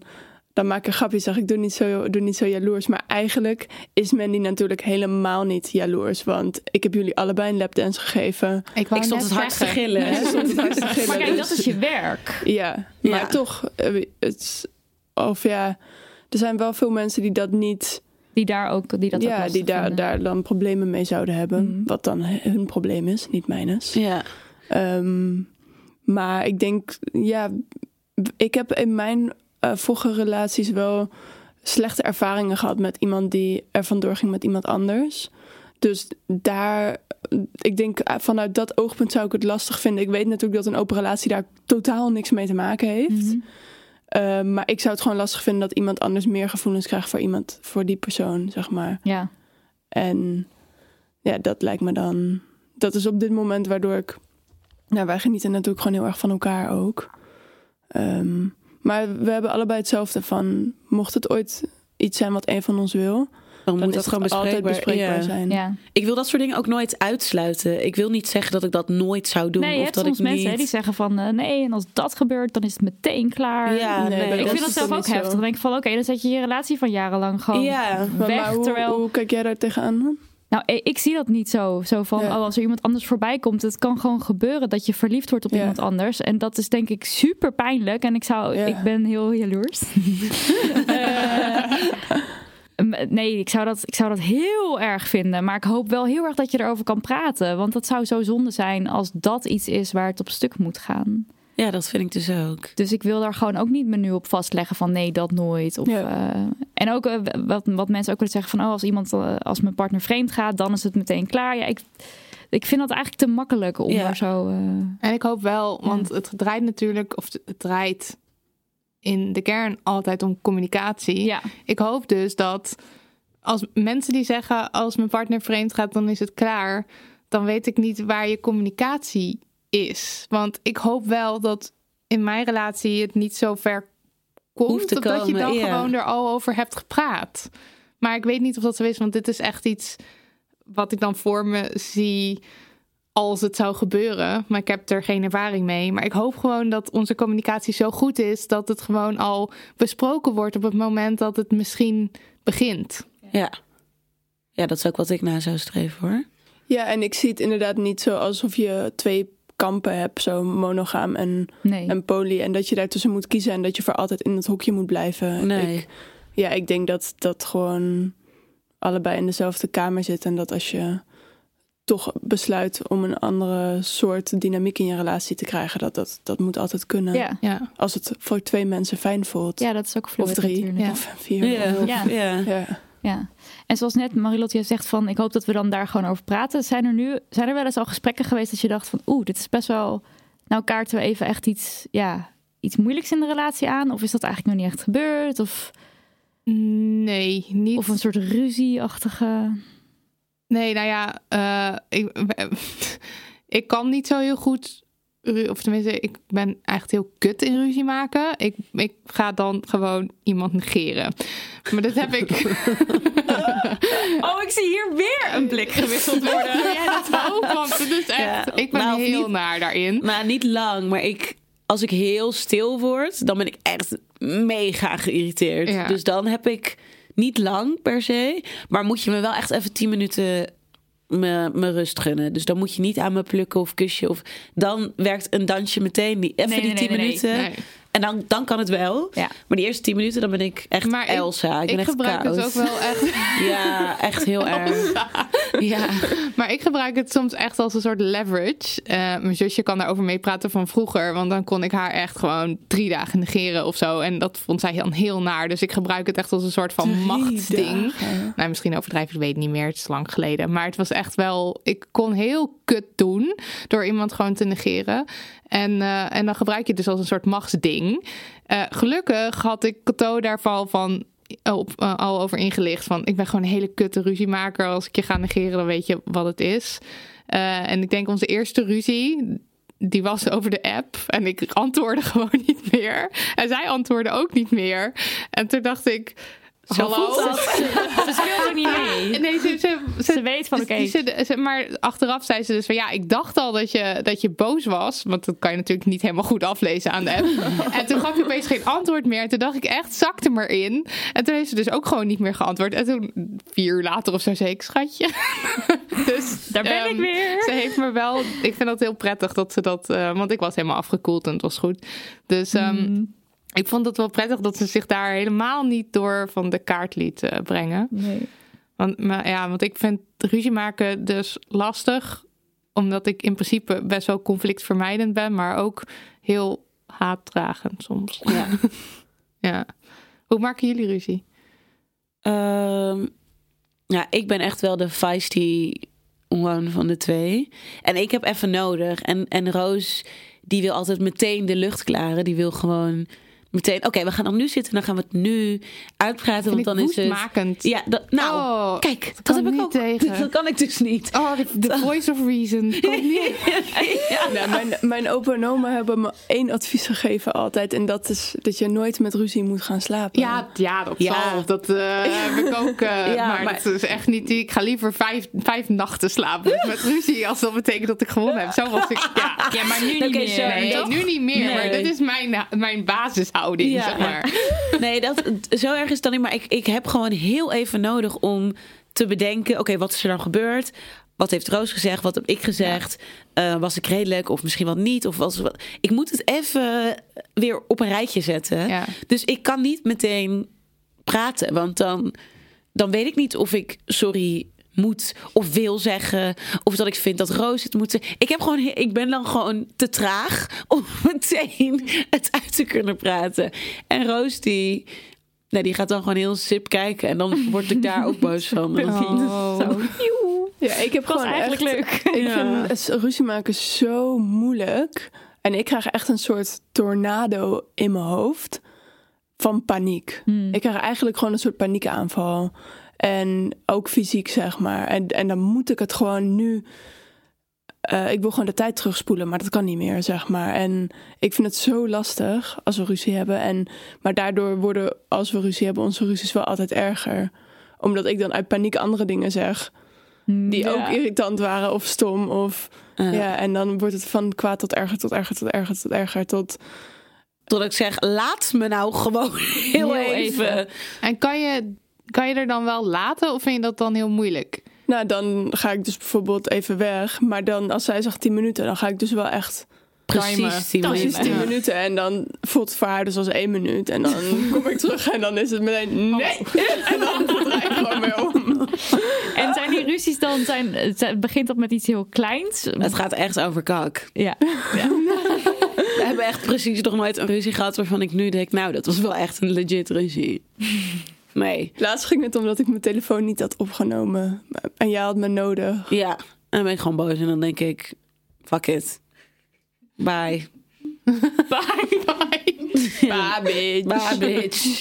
Van Lizzo geleerd. Bye, bitch. Niet dat, is het sinds je het samenwonen dat jullie meer ruzie maken? Of, want je zit meer misschien op elkaar slim. Mm, ik denk het wel, maar ruzie vind ik altijd een groot woord. Ja, maar we is hebben wel het ook. meningsverschillen over dingen die, als je niet samenwoont, heb je daar geen, geen dingen. huishouden. Het huishouden bijvoorbeeld. Mandy kijkt nu heel. Hoe is het huishouden verdeeld? Mandy, Elsa, vertel, vertel. me alles. Nou, kijk, ik ben als ik boos ben, dat is ook zoiets. Als ik heel driftig ga schoonmaken, dan ben ik geïrriteerd. Dit heb ik ook. Dus als ik dan in één keer heel hard aan het poetsen ben, dan weet je hoe laat het is. Dan heb je iets niet gedaan. Ehm, en Roos vindt het al snel opgeruimd. Dus bijvoorbeeld, er liggen hier nu dingen op tafel. En dan als dit dan. eh, oh, eh, hier ligt dan een, een soort schroefdingetje. En dan doe ik de Tony eroverheen. En dan denkt Roos. Nou, je ziet nu dat schroefje niet meer. Dus het is opgeruimd. En ik denk dan. Nee, je hebt het gewoon een soort van verplaatst of verstopt. Jij moet echt niet in de slaapkamer kijken. Dat snap ik dan niet. En dan probeer ik soort van... Ja, maar liefje, het is toch nu niet opgeruimd? Je hebt het gewoon verplaatst. En dan gaat Roos soort van met hele grote ogen kijken. Ja, maar ik heb het echt geprobeerd. En denk ik, hoe dan? En dan, ja, in huishouden zijn we niet... Ben Soms ik wat, vinden we het ja. dan denk ik lastig dat we elkaar niet daarin gezien voelen. Ja, Omdat ik heb dan dat schroefje inderdaad ergens ondergelegd. Maar ik heb bijvoorbeeld ook wel andere dingen gedaan. Die Ja. ik eigenlijk niet leuk vind. Bijvoorbeeld het bed opmaken en de was opvouwen. En dan denk ik, ja, maar dat zie je allemaal niet. En je zegt alleen maar dat ik ehm, bijvoorbeeld de vaat doe ik was. Als ik ga afwassen, dan is het niet echt schoon. Dat gebeurt best wel vaak. It happens. En dan denk ik, maar dan denk ik, ja, maar ik heb wel ook andere dingen gedaan. Alleen dan, en dan, maar aan de andere kant voel ik mezelf ook weer schuldig. Want Mandy doet gewoon echt veel meer in het huishouden. Ook qua ja. koken en zo. En dat kan ik gewoon niet zo goed. Dus dan denk ik ook, ja, ik moet ook niet zeuren. Maar aan de andere kant wil ik ook gezien worden. Alleen zij denkt dan natuurlijk, ja, serieus, ga je nu zeuren over het bed wat je hebt opgemaakt? Weet je, ik heb net het hele huis schoongemaakt. ja, dus dan voel jij je ook niet gezien. ja, En dan praten we erover. En, ja. ja.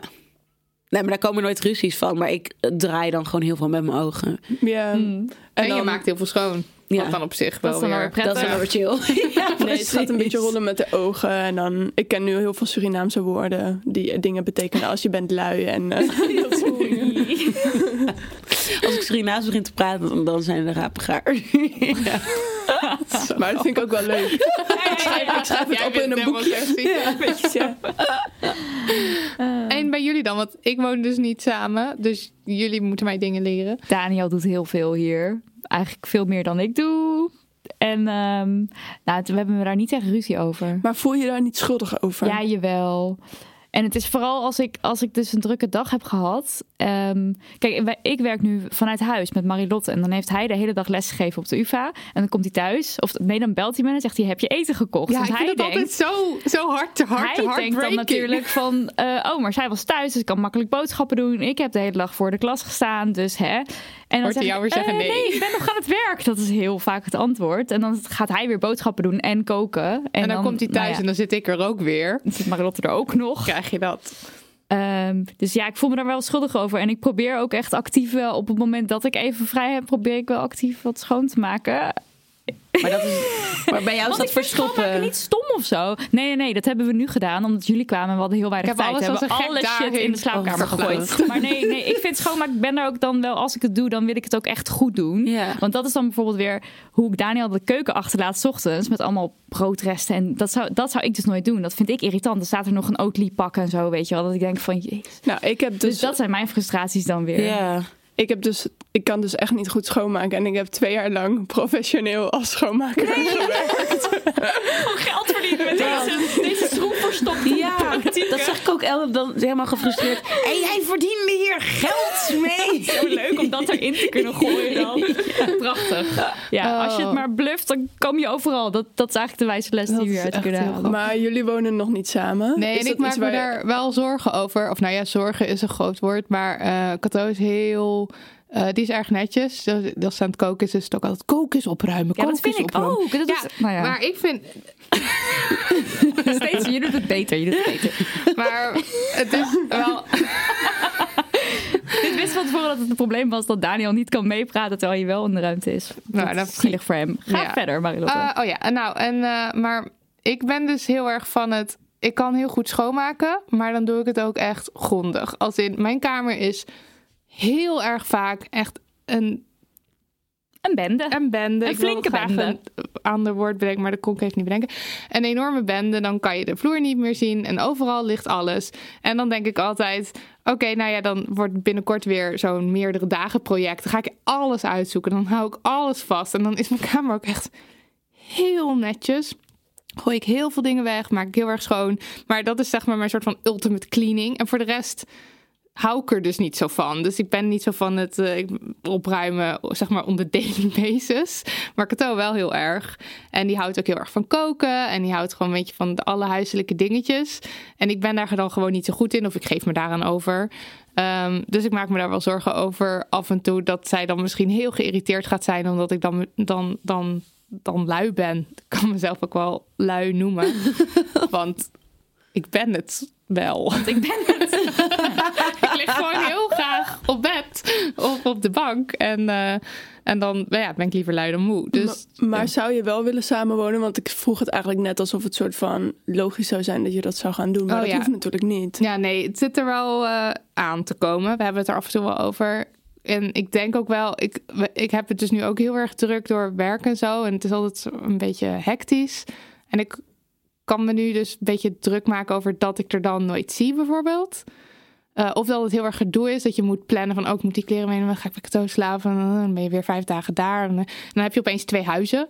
Ehm, dus ik kan me wel voorstellen dat het op niet zo'n heel lange termijn gaat gebeuren. Aan de andere kant, ik ben enorm gesteld op mijn eigen ruimte. Ik vind het ook heel erg fijn om een eigen plek te hebben... waar je kan, waar je gewoon helemaal je eigen bende kan maken... en dat je dan weggaat en dat je dan elkaar ergens anders ziet. Ja, dat vond ik ook echt super fijn. En eh, ja, ik, ik zit nu een beetje tussen die van.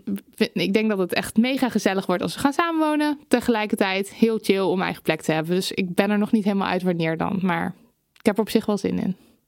Was dat bij jullie een soort logisch moment? Zo van, oh ja, nu gaan we samenwonen. Nou, het kwam heel snel eigenlijk omdat eh, Mandy uit haar huis gezet werd. Mm. Een soort van Ja. ook. En Maar er was geen twijfel. Nee, Of wel een beetje. nee niet. voor mij eh, niet echt. Ik dacht wel van, ik hoop dat het goed gaat. En kijk, de enige twijfel die er was, is omdat andere mensen altijd zeggen... je moet niet te snel Ja. gaan samenwonen. En je En- moet het niet doen omdat Ja, Ja. bijvoorbeeld je uit dat huis gezet Ja, wordt. dus zeg maar eigenlijk die dingen... Ik maakte me vooral zorgen om wat andere mensen zouden zeggen. En ehm Want nou, hoe lang was dit?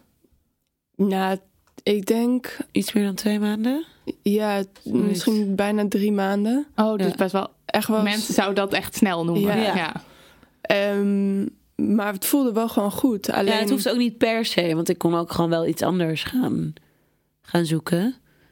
Maar omdat we, nou precies wat jij nu zegt, eigenlijk we sliepen elke nacht samen.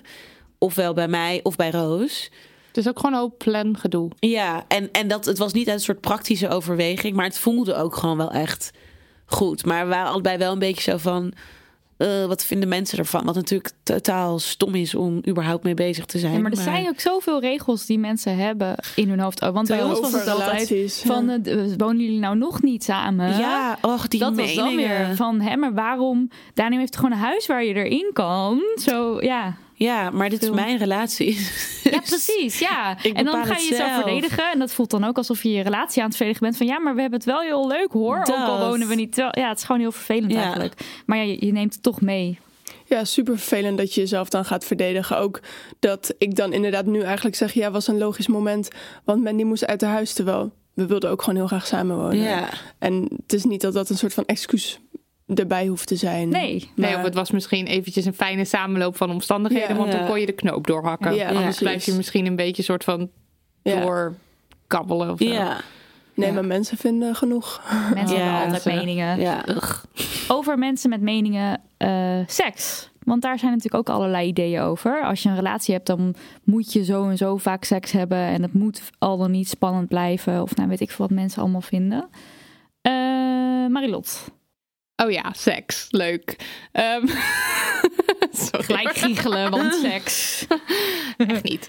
Oh. Um, ja, seks. Ik vind het leuk. Kan me heel erg uh, in mijn hoofd heel erg druk maken over regels. En um, over hoe vaak je seks zou moeten hebben. Of en wat dan goed is. Vooral omdat aan het begin van je relatie alles helemaal soort van geil en leuk. En oh my god, je krijgt geen genoeg van elkaar. Ik weet nog dat de eerste keer of nee, ik weet nog dat ik heel erg, heel erg um, als we bij elkaar sliepen, dan hadden we seks. En ik weet nog dat ik in mijn hoofd kon, kon je niet gewoon samen slapen zonder dat je seks had. Dus ik heb ook een paar keer volgens mij afgehouden dat we bij elkaar sliepen. Omdat ik dacht, nee, ik kan echt niet, want ik ben gewoon nu moe. Dus nu moet ik alleen slapen, want ik heb geen energie voor seks.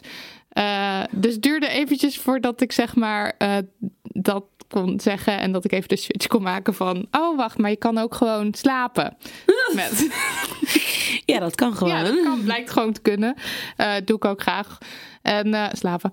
En um, ja, ik weet wel dat ik um, het soms lastig vind dat uh, als je het druk hebt, als je moe bent, als, je hoofd, als, ik, als ik erg in mijn hoofd zit, dat uh, de zin in seks gewoon soms vrij ver te zoeken is. En vervolgens ga ik me daar heel erg druk over maken dat, het, dat ik geen zin erin heb. En, uh, en dan kan, kan ik me daar weer heel erg over opwinden. Dan zit ik daar weer heel erg over na te denken. En dan hebben we alsnog geen seks, want dan loop ik helemaal. Dus uh, ik vind dat soms uh, lastig. Maar ik vind seks heel erg leuk met Kato. En also, ik maakte me een beetje druk over um, de lesbian Beth Death. Beth Death. Dat, woord, dat was een woordencombinatie waaraan ik paar jaar geleden werd geïntroduceerd. Want dat is dan het idee dat uh, een lesbisch stel op een gegeven moment helemaal geen seks meer heeft. Want vrouwen. Vrouwen um, initiëren de seks niet, is dat het idee? Ja, daarachter? volgens mij is het, oh. uh, is, het, is het idee dat ze dus gewoon dan naast elkaar op de bank zitten en geen seks meer hebben. En dat de lust ver te zoeken is als ze eenmaal lang bij elkaar zijn. Het is een heel fenomeen. Maar alleen bij, ja, het wordt een lesbian oh. bed, maar het is ook... Um... Ja, ik weet, ik ken het ook nog wel toen ik wat actiever was in de lesbian scene, zeg maar. Dat het idee is volgens mij dat twee vrouwen dan na verloop van tijd meer vriendinnen worden. Ja, en dat is als een soort, ja, als een soort partners. Omdat maar... twee vrouwen blijkbaar niet lustvolle liefdespartners kunnen zijn met okay. elkaar. Ja. ja. dus ik werd daar ook heel bang voor. Lieverd. Al die angst, al die zorgen. ja, het leven. Maar um, ja, dus ik kan uh, me heel druk maken in mijn hoofd over hoe het zou horen. Terwijl op het moment dat ik me uh, ontspan en gewoon de dingen doe die, waar ik zin in heb, of waar we zin in hebben en wat we lekker vinden en wat we leuk vinden, dat er gewoon helemaal niks aan de hand is. Gewoon echt niks. Er is geen probleem. En uh, dat is denk ik nu het meest waar ik over nadenk als je het hebt over seks in een relatie. Hoe gaat het met jullie? met ons? Ja, dat gaat goed, vind ik. um, ja, wat ik al zei, ik zit, wij, of ik, we zitten af en toe nog op dat wolkje. Dus ja. dan, um, ja, is het, kan ik het na een jaar nog steeds ervaren als zo giechelend. Alles is lekker, alles is geil, alles is veel, kom. Pak me. Pak me, ja. Ga je met me mee naar huis zo meteen? ja, dat. Ja. Oh. Nou ja, dus dat, ik, vind dat, ik vind dat heel fijn. Ja, het is zeker echt uh, heel fijn samen. Maar ik vind ook met seks is gewoon als je over dingen kan praten en inderdaad kan aangeven wat je lekker vindt en ook wat je bijvoorbeeld niet lekker vindt. Um, dat is gewoon super belangrijk, zonder dat je elkaar allerlei uh, in heel veel dingen beperkt. Maar bijvoorbeeld, ik vind het niet heel fijn als er heel veel nadruk op mijn borsten gelegd wordt. Omdat het een lichaamsdeel is waar, waar ik me niet super prettig bij voel. En dat weet Mandy. En dat, dat is in ons seksleven dus niet een ding verder. Ja, ja gewoon erover ja, te praten. Er gewoon ja. over te praten, ja. En ik, dit is voor, voor mij in die zin nieuw dat ik het bij vorige partners eigenlijk niet op die manier heb gehad. Kon je uh, niet zeggen wat je fijn vond? Of? Nee, of tenminste, daar was niet echt ruimte voor. Oh ja. Uh, maar misschien waren dat de partners die ik uitzocht, die, dat, dat waren dan gewoon. Nou, dat zijn dan altijd mannen geweest en die, die boeiden het volgens mij gewoon niet. Jouw Ja. plezier niet. Nee, Hmm, Oké. nee. Was hij klaar, dan was het klaar. zeg maar. ja, ja, ja. Dus dan voel je. En het is, ehm, was bij mij in ieder geval zo dat als je het niet vrij vroeg aankaart, dat het dan de drempel steeds hoger wordt om te zeggen: Oh, maar eigenlijk zou ik. Dus dan. Joehoe. Ja, dus dan laat je het maar of zo. Ik zeg niet dat dat goed is, maar dat, dat, Dat is wat iets wat ik, ja, wat ik eh, nu terug kan, kan zien. En ik ben nu heel blij dat dat niet zo is. Want volgens mij moet, met hoeveel mensen het ook is, is het het idee dat iedereen het fijn vindt die meedoet. Ja. Ja, dus absoluut. iedereen- Met Ja. iedereen die meedoet. naar de Ja. zin heeft. Ik vond dat echt een, eh, een heel fijn moment in onze relatie toen ik merkte: wow, ik kan gewoon nu zeggen wat ik wil, waar ik zin in heb, wat ze is zou moeten proberen. Oh nee, toch niet. Ehm, die communicatie. Ik denk ook dat het een beetje parallel liep met Damn Honey. Ehm, waardoor we. Oh ja, en we hebben natuurlijk. Wij hebben nog een andere podcast gemaakt. Op woorden. Ik plug hem gewoon de hele tijd. en ehm, daarin hebben we een aflevering gemaakt over goede seks. Dus toen, omdat Daar actief mee bezig zijn. dus eh, toen zijn we eh, twee weken lang heel actief bezig gega- gegaan met wat goede seks is. Dus hebben we wat tanteoefeningen gedaan en wat meer om wat meer verbinding te krijgen met elkaar en gewoon wat dingen geprobeerd. En dat was echt zo leuk. En ik denk ook dat ik dat dat een beetje het startpunt was van betere communicatie. Eh, ook gewoon in bed zeggen wat je lekker vindt. En ook, maar ook als je geen seks hebt, op momenten zeg maar buiten de seks, praten met elkaar over wat leuk is en wat, wat je graag wil en zo. Ja. Ik vind de communicatie, ik blijf maar communicatie zeggen hier, maar ik vind dat zo'n, ik wist, ik heb nooit gedacht dat dat zo'n belangrijk onderdeel echt was. een ervan, maar heel het is belangrijk echt het onderdeel. allerbelangrijkste. Ja. allerbelangrijkst. Dat vond ik er heel erg leuk. En hoe zit het bij jou? Nou ja, ook dat vond ik dus heel spannend bij het samenwonen. Want we hadden altijd heel vast twee date night-achtige, die, die hielden we echt vrij. Van oké, zondag en woensdag gingen we altijd sowieso samen zijn. En dan ook heel vaak seks hebben, want dat waren dan onze twee nachten. En ook dat is net wat ik ook al zei over druk zijn en dan in je hoofd zitten. Dat ik het wel lastig soms vind om... eh, ja, dat ik, echt, dat ik er echt aan moet denken van... oh ja, we moeten wel echt weer even seks hebben. En dat we het ook wel plannen. Zo van, oké, morgen gaan we seks hebben. Want dan weten we van, dan hebben we allebei de ruimte in ons hoofd ervoor. En dat werkt eigenlijk heel goed. Ja, En maar dat, is heel top. plezierig en leuk. En ik zou op dit moment ook echt geen seks met een ander willen hebben. Ook al zijn we dat nu vijf jaar samen. Dus eh, ik ben heel blij. Gelukkig. Ja. Ja. Laatste vraag. De toekomst. Zijn jullie daarmee bezig? Of is dat iets wat je wel ziet komen? Nee, wij zijn daar wel mee bezig. Ja. Ja. Ook, ja. Ja, ik denk, het is natuurlijk niet altijd. Alleen als je niet heteronormatief stel bent, niet altijd hoor. Maar wij waren wel al vroeg aan het praten van, oké, hoe denk jij over kinderen bijvoorbeeld? En stel dat we dat zouden willen, hoe zou je dat dan willen? Ehm, en ja, ik heb al best wel jong ontdekt dat eh, toen ik 17 was of zo, toen dat ik, ik kan wel kinderen krijgen, maar het is niet echt een goed idee.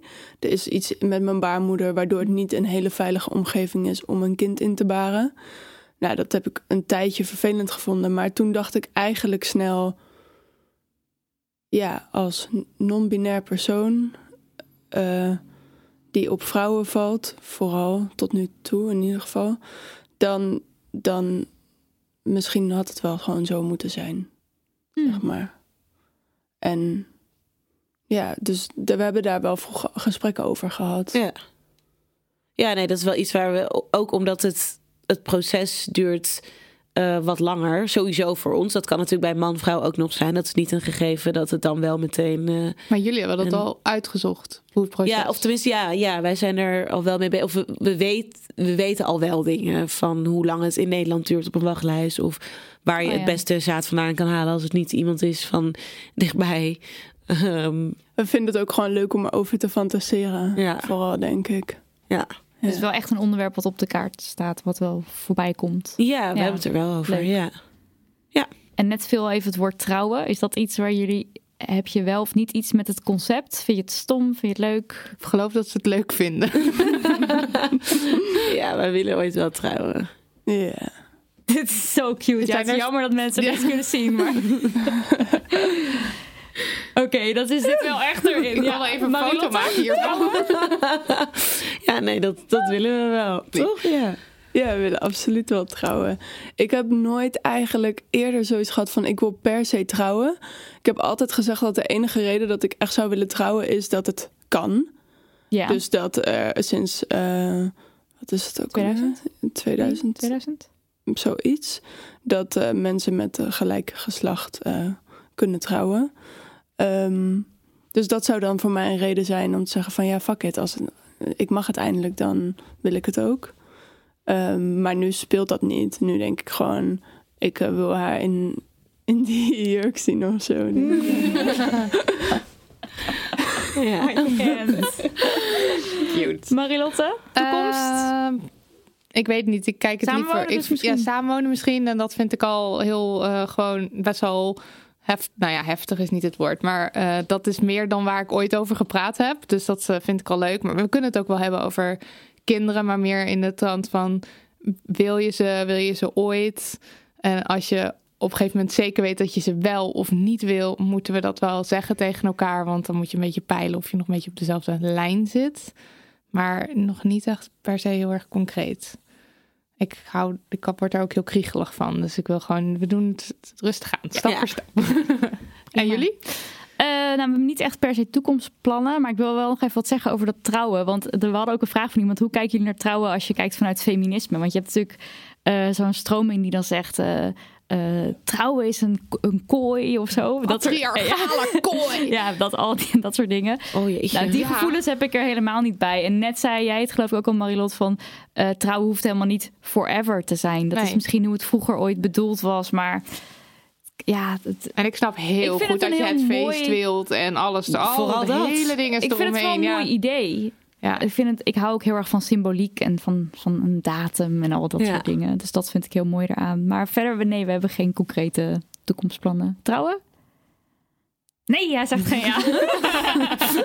Zo vaak al geprobeerd in deze podcast. Is dit een aanzoek? Eh, ja. Zonder ringen. Oké mensen, we gaan afronden. Ja, het duurt te lang.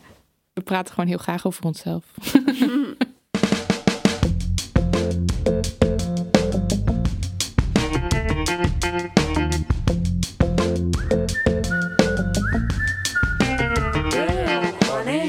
af te sluiten zijn we daar met de Damn No en Yes. Nidia, ik heb gelezen in het script dat jij als eerste moet. Kom maar door met je no. Ja, dat ga ik doen. Eh, ik zal het wel eh, kort houden, want we hebben hier al heel uitgebreid een story over gemaakt die je terug kan kijken op ons Instagram-account. Wat gebeurde er namelijk? We waren afgelopen week naar de fantastisch mooie, integere, kwetsbare, Emotioneel. ja, emotionele, gewoon hele goede documentaire van Lise. Mijn mooi. seksenstuk. Ja, jullie waren er ook. We zaten Ja. met z'n allen in de zaal. De eerste reacties inderdaad, zo Ja, het mooi. was gewoon heel echt. Ja, Zo herkenbaar. het is gewoon een hele goede, fijne documentaire. En eh Lise die was ehm, natuurlijk ook op de première, maar daarvoor moest ze, nou moest ze, mocht ze aanschuiven bij de Wereldtijd Door. Wat natuurlijk eigenlijk super cool is. Groot, eh, een groot eh, podium. En eh, vanuit de zaal kwam er bij de première al een vraag daarover. Van, hé, hey, wat vond je ervan? Het was in ieder geval, er bleek al uit die vraag, die persoon die had het gezien, dat fragment bij de Wereld Door, van, nou, dat was een beetje vreemd. Dus de volgende ochtend ging ik terugkijken. En ik viel echt van mijn stoel van wat ik daar zag. Lise zat aan tafel samen met Matthijs van Nieuwkerk en Adriaan van Dis. Adriaan van Dis is een eh, schrijver. Ik ken hem verder niet heel erg goed. Ehm, maar ja, zij zit daar dus met haar ja, kwetsbare, mooie film. En het gesprek werd gedomineerd door de mannen, maar vooral ook door de, ja, de male gaze. Dus heel erg de mannelijke blik op dit probleem. Ehm, het draaide heel erg om de vriend van Lise, eh, Tim Hofman. Dus het was de Tim, Tim, Tim, Tim, Tim. Ehm, en er was gewoon heel weinig ruimte Lise om haar eigen verhaal te vertellen. Terwijl ze juist een heel mooi Ja, verhaal te vertellen heeft. ik vond ook dat ze ontzettend gejudged werd. Zo van. Ja. eh, hij vroeg op een gegeven moment ook van, ja, wil je kinderen? Wat zullen die dan hier, zullen die daar niet mee gepest worden? worden, ja. Dus ik, ik voelde een ontzettende judgment van zijn kant. ja. Überhaupt En ook om dat zo te vragen aan iemand. zat er ook ja. in, toch? Van, eh, ik voelde toch enige gêne. Terwijl, er de, naar die gêne, dat is zijn probleem. Ja, en Ja, ook dat moet hij echt bij zichzelf zoeken. En de vraag, waarom denk je dat mensen dit willen zien? En Dat vroeg hij ook, ja. nou, dat vroeg Adriaan van Dis. En dat stuit me enorm tegen de borst. Vooral eh, toen iemand, eh, toen mijn huisgenoot Mark mij er later nog op wees dat Adriaan van Dis zelf een hoop documentaires heeft gemaakt over zijn eigen leven. En dan denk ik, waarom, waarom denk je dan Waarom dat die? mensen dat willen zien? Geen idee. Ik bedoel, waarom maken mensen dingen? Dat is omdat je toch je verhaal wil vertellen. Lise zei ook heel goed. Die had er heel mooi Ja, antwoord op. Verhalen delen, dat is heel waardevol. Ja. Maar ik vond dat al zo denigrerende vraag. Want de- vervolgens haalt hij ook nog Rousseau, Jean-Jacques Rousseau aan. Van, nou maar, en dat is dus blijkbaar wel waard om te delen. Eh, en dat is een boek, dat sla je dicht. Ja, en dus was dat van- niet gênant, want een YouTube-video kan je delen en dat was wel gênant. Want het gaat over een vrouw die over seks praat. Want ik snap sowieso niet hoe je gêne kan voelen over die film. Want het is niet vulgair of plat. En al was het vulgair en plat, Ja. dan nog, waar zit die gêne dan precies in? Maar dat was trouwens ook, dat was eigenlijk heel hilarisch, dat van eh, Jean-Jacques Rousseau. Rousseau, ja. Want wij gingen dat boek nog even opzoeken. Ehm, Jean-Jacques Rousseau. hij zei ook eh, 1872, eh, de confessies. Nou, het komt uit 1780, eh, 1782 en de Nederlandse vertaling is de bekentenissen, eh, lieve Adriaan. Het is dat er zijn. Maar we, we, we zochten dat boek op en wat schrijft die man dan? Adriaan die zegt erover, het is schandalig en fantastisch. En we vonden dus een fragmentje waarin Rousseau zegt van, ja, en dan ga ik naar donkere steegjes en dan laat ik daar stiekem mijn billen zien aan vrouwen die voorbij komen. Dat, je denkt gewoon- van, oké, dus dit vind Dat je wel, iets wat gedeeld moet Ja. worden en, en, en wat niet gêne opwekt. Of dat kan wel, want het is in een boek en je kan het dichtslaan. Nou, het En was het is, gewoon al- zo. het is ook seksueel over, grensoverschrijdend Dat gedrag. ook. Dat is Ja. echt, waar- waarom is dat een goed voorbeeld? Ja. En, en deze integere film van Lise niet. Ja, en er was ook nog een momentje dat eh Lise vertelde dat vrouwen zich vaak dienstbaar leren op te stellen in een eh, relatie. En misschien ook in, in bed, in seks. Dat, dat weet ik even dat niet meer. vooral mooi Maar- en lief moeten zijn. Ja, Ja. precies. En toen Draaide zij Adriaan het. van Dis meteen in en die zei ja, maar mannen. En toen was Lise zo netjes om te zeggen: ja, mannen hebben hier ook. We hebben ook met allerlei voordelen en eh, prestatiegericht. En die, die pik moet altijd stijf zijn, zei ze, geloof ik. Dus dat deed zij heel netjes, dat ze daar toch in meeging. Maar ik dacht wel toen ik dat zag van oké, we hebben nu elf minuten om te praten over Lises film. En Lises film gaat niet over die andere beelden die ook heel erg zijn en die ook heel vervelend en schadelijk zijn. Het gaat nu even over Lises verhaal. En toch moet het weer over die mannen gaan. Ik vond het heel netjes dat, zij, eh, dat ze het uitlegde, maar daardoor werd wel dus weer het verhaal gekaapt en ging het wel weer over mannen. En zij heeft haar zin ook nooit kunnen afmaken. Het, Nee. is, het is gewoon heel jammer Heel jammer. hoe dit allemaal ging. En wat ik me ook heel erg afvraag is...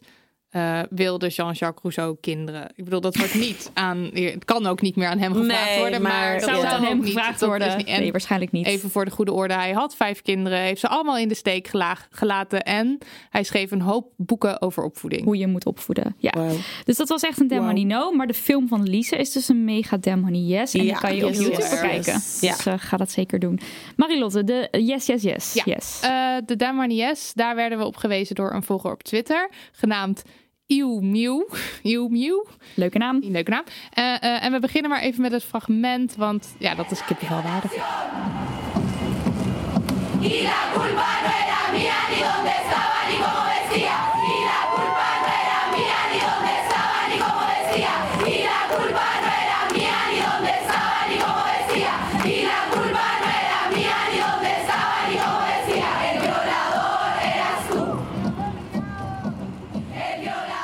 wat je hier hoort, dat is het eh, protestlied met de titel, eh, nou ja, dat is dan vertaald, is eh, De verkrachter op je pad.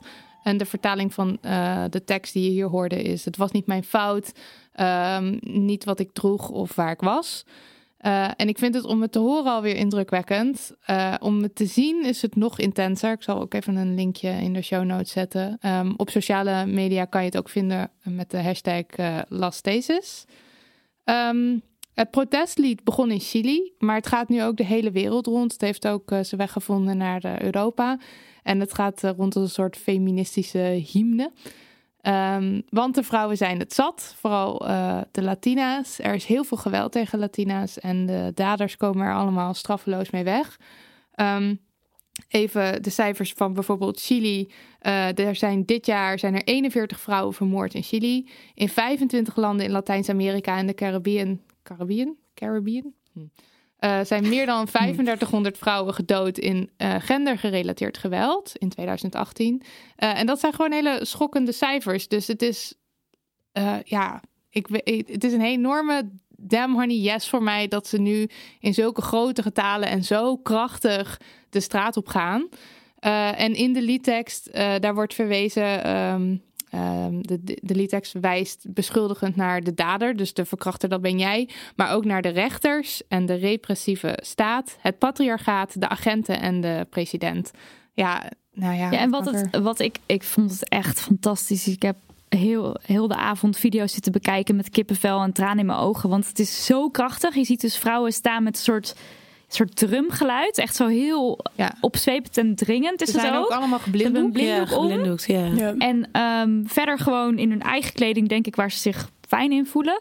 En dan, ja, ze marcheren een soort van op hun plek, maar ze doen ook een hele krachtige dans hierbij. En het zijn redelijk, het is een redelijk simpele dans, maar het is zo ja. powerful. En, dan zeggen ze ook, de, de verkrachter, dat ben jij. En dan wijzen ze naar voren en dan zegt ze, het is de politie. En dan wijzen ze naar links. En dan zeggen ze, het is de staat. En dan doen ze een rondje boven hun hoofd. En het is zo, en dan een kruis boven hun hoofd bij de president, geloof ik.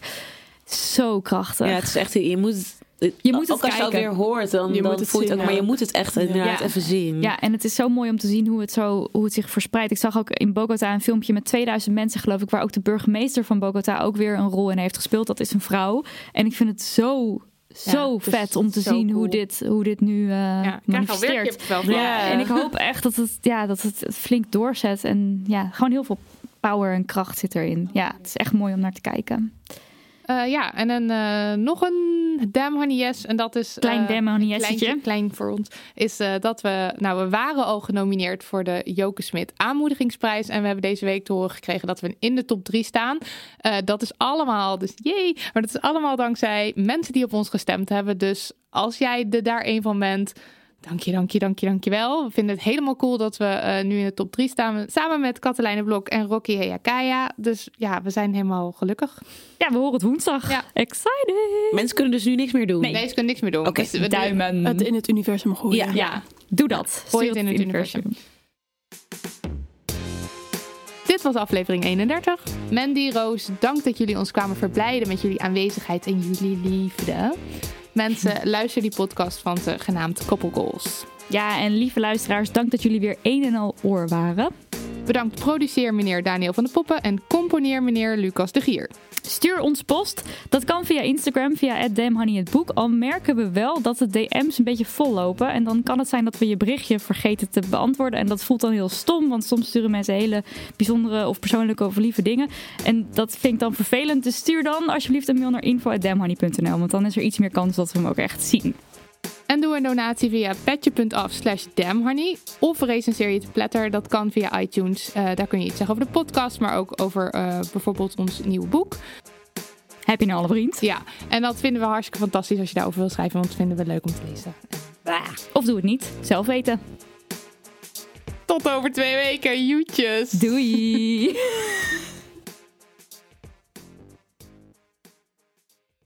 kussens, bedden, matrassen, beddengoed. Emma Sleep heeft het allemaal. Ga naar emma-sleep.nl om van jouw slaapkamer een slaapparadijs te maken. Er is nu moederdag gaande met kortingen die oplopen tot wel 50%. Gebruik de code DAMHONEY voor nog eens 10% korting daarbovenop.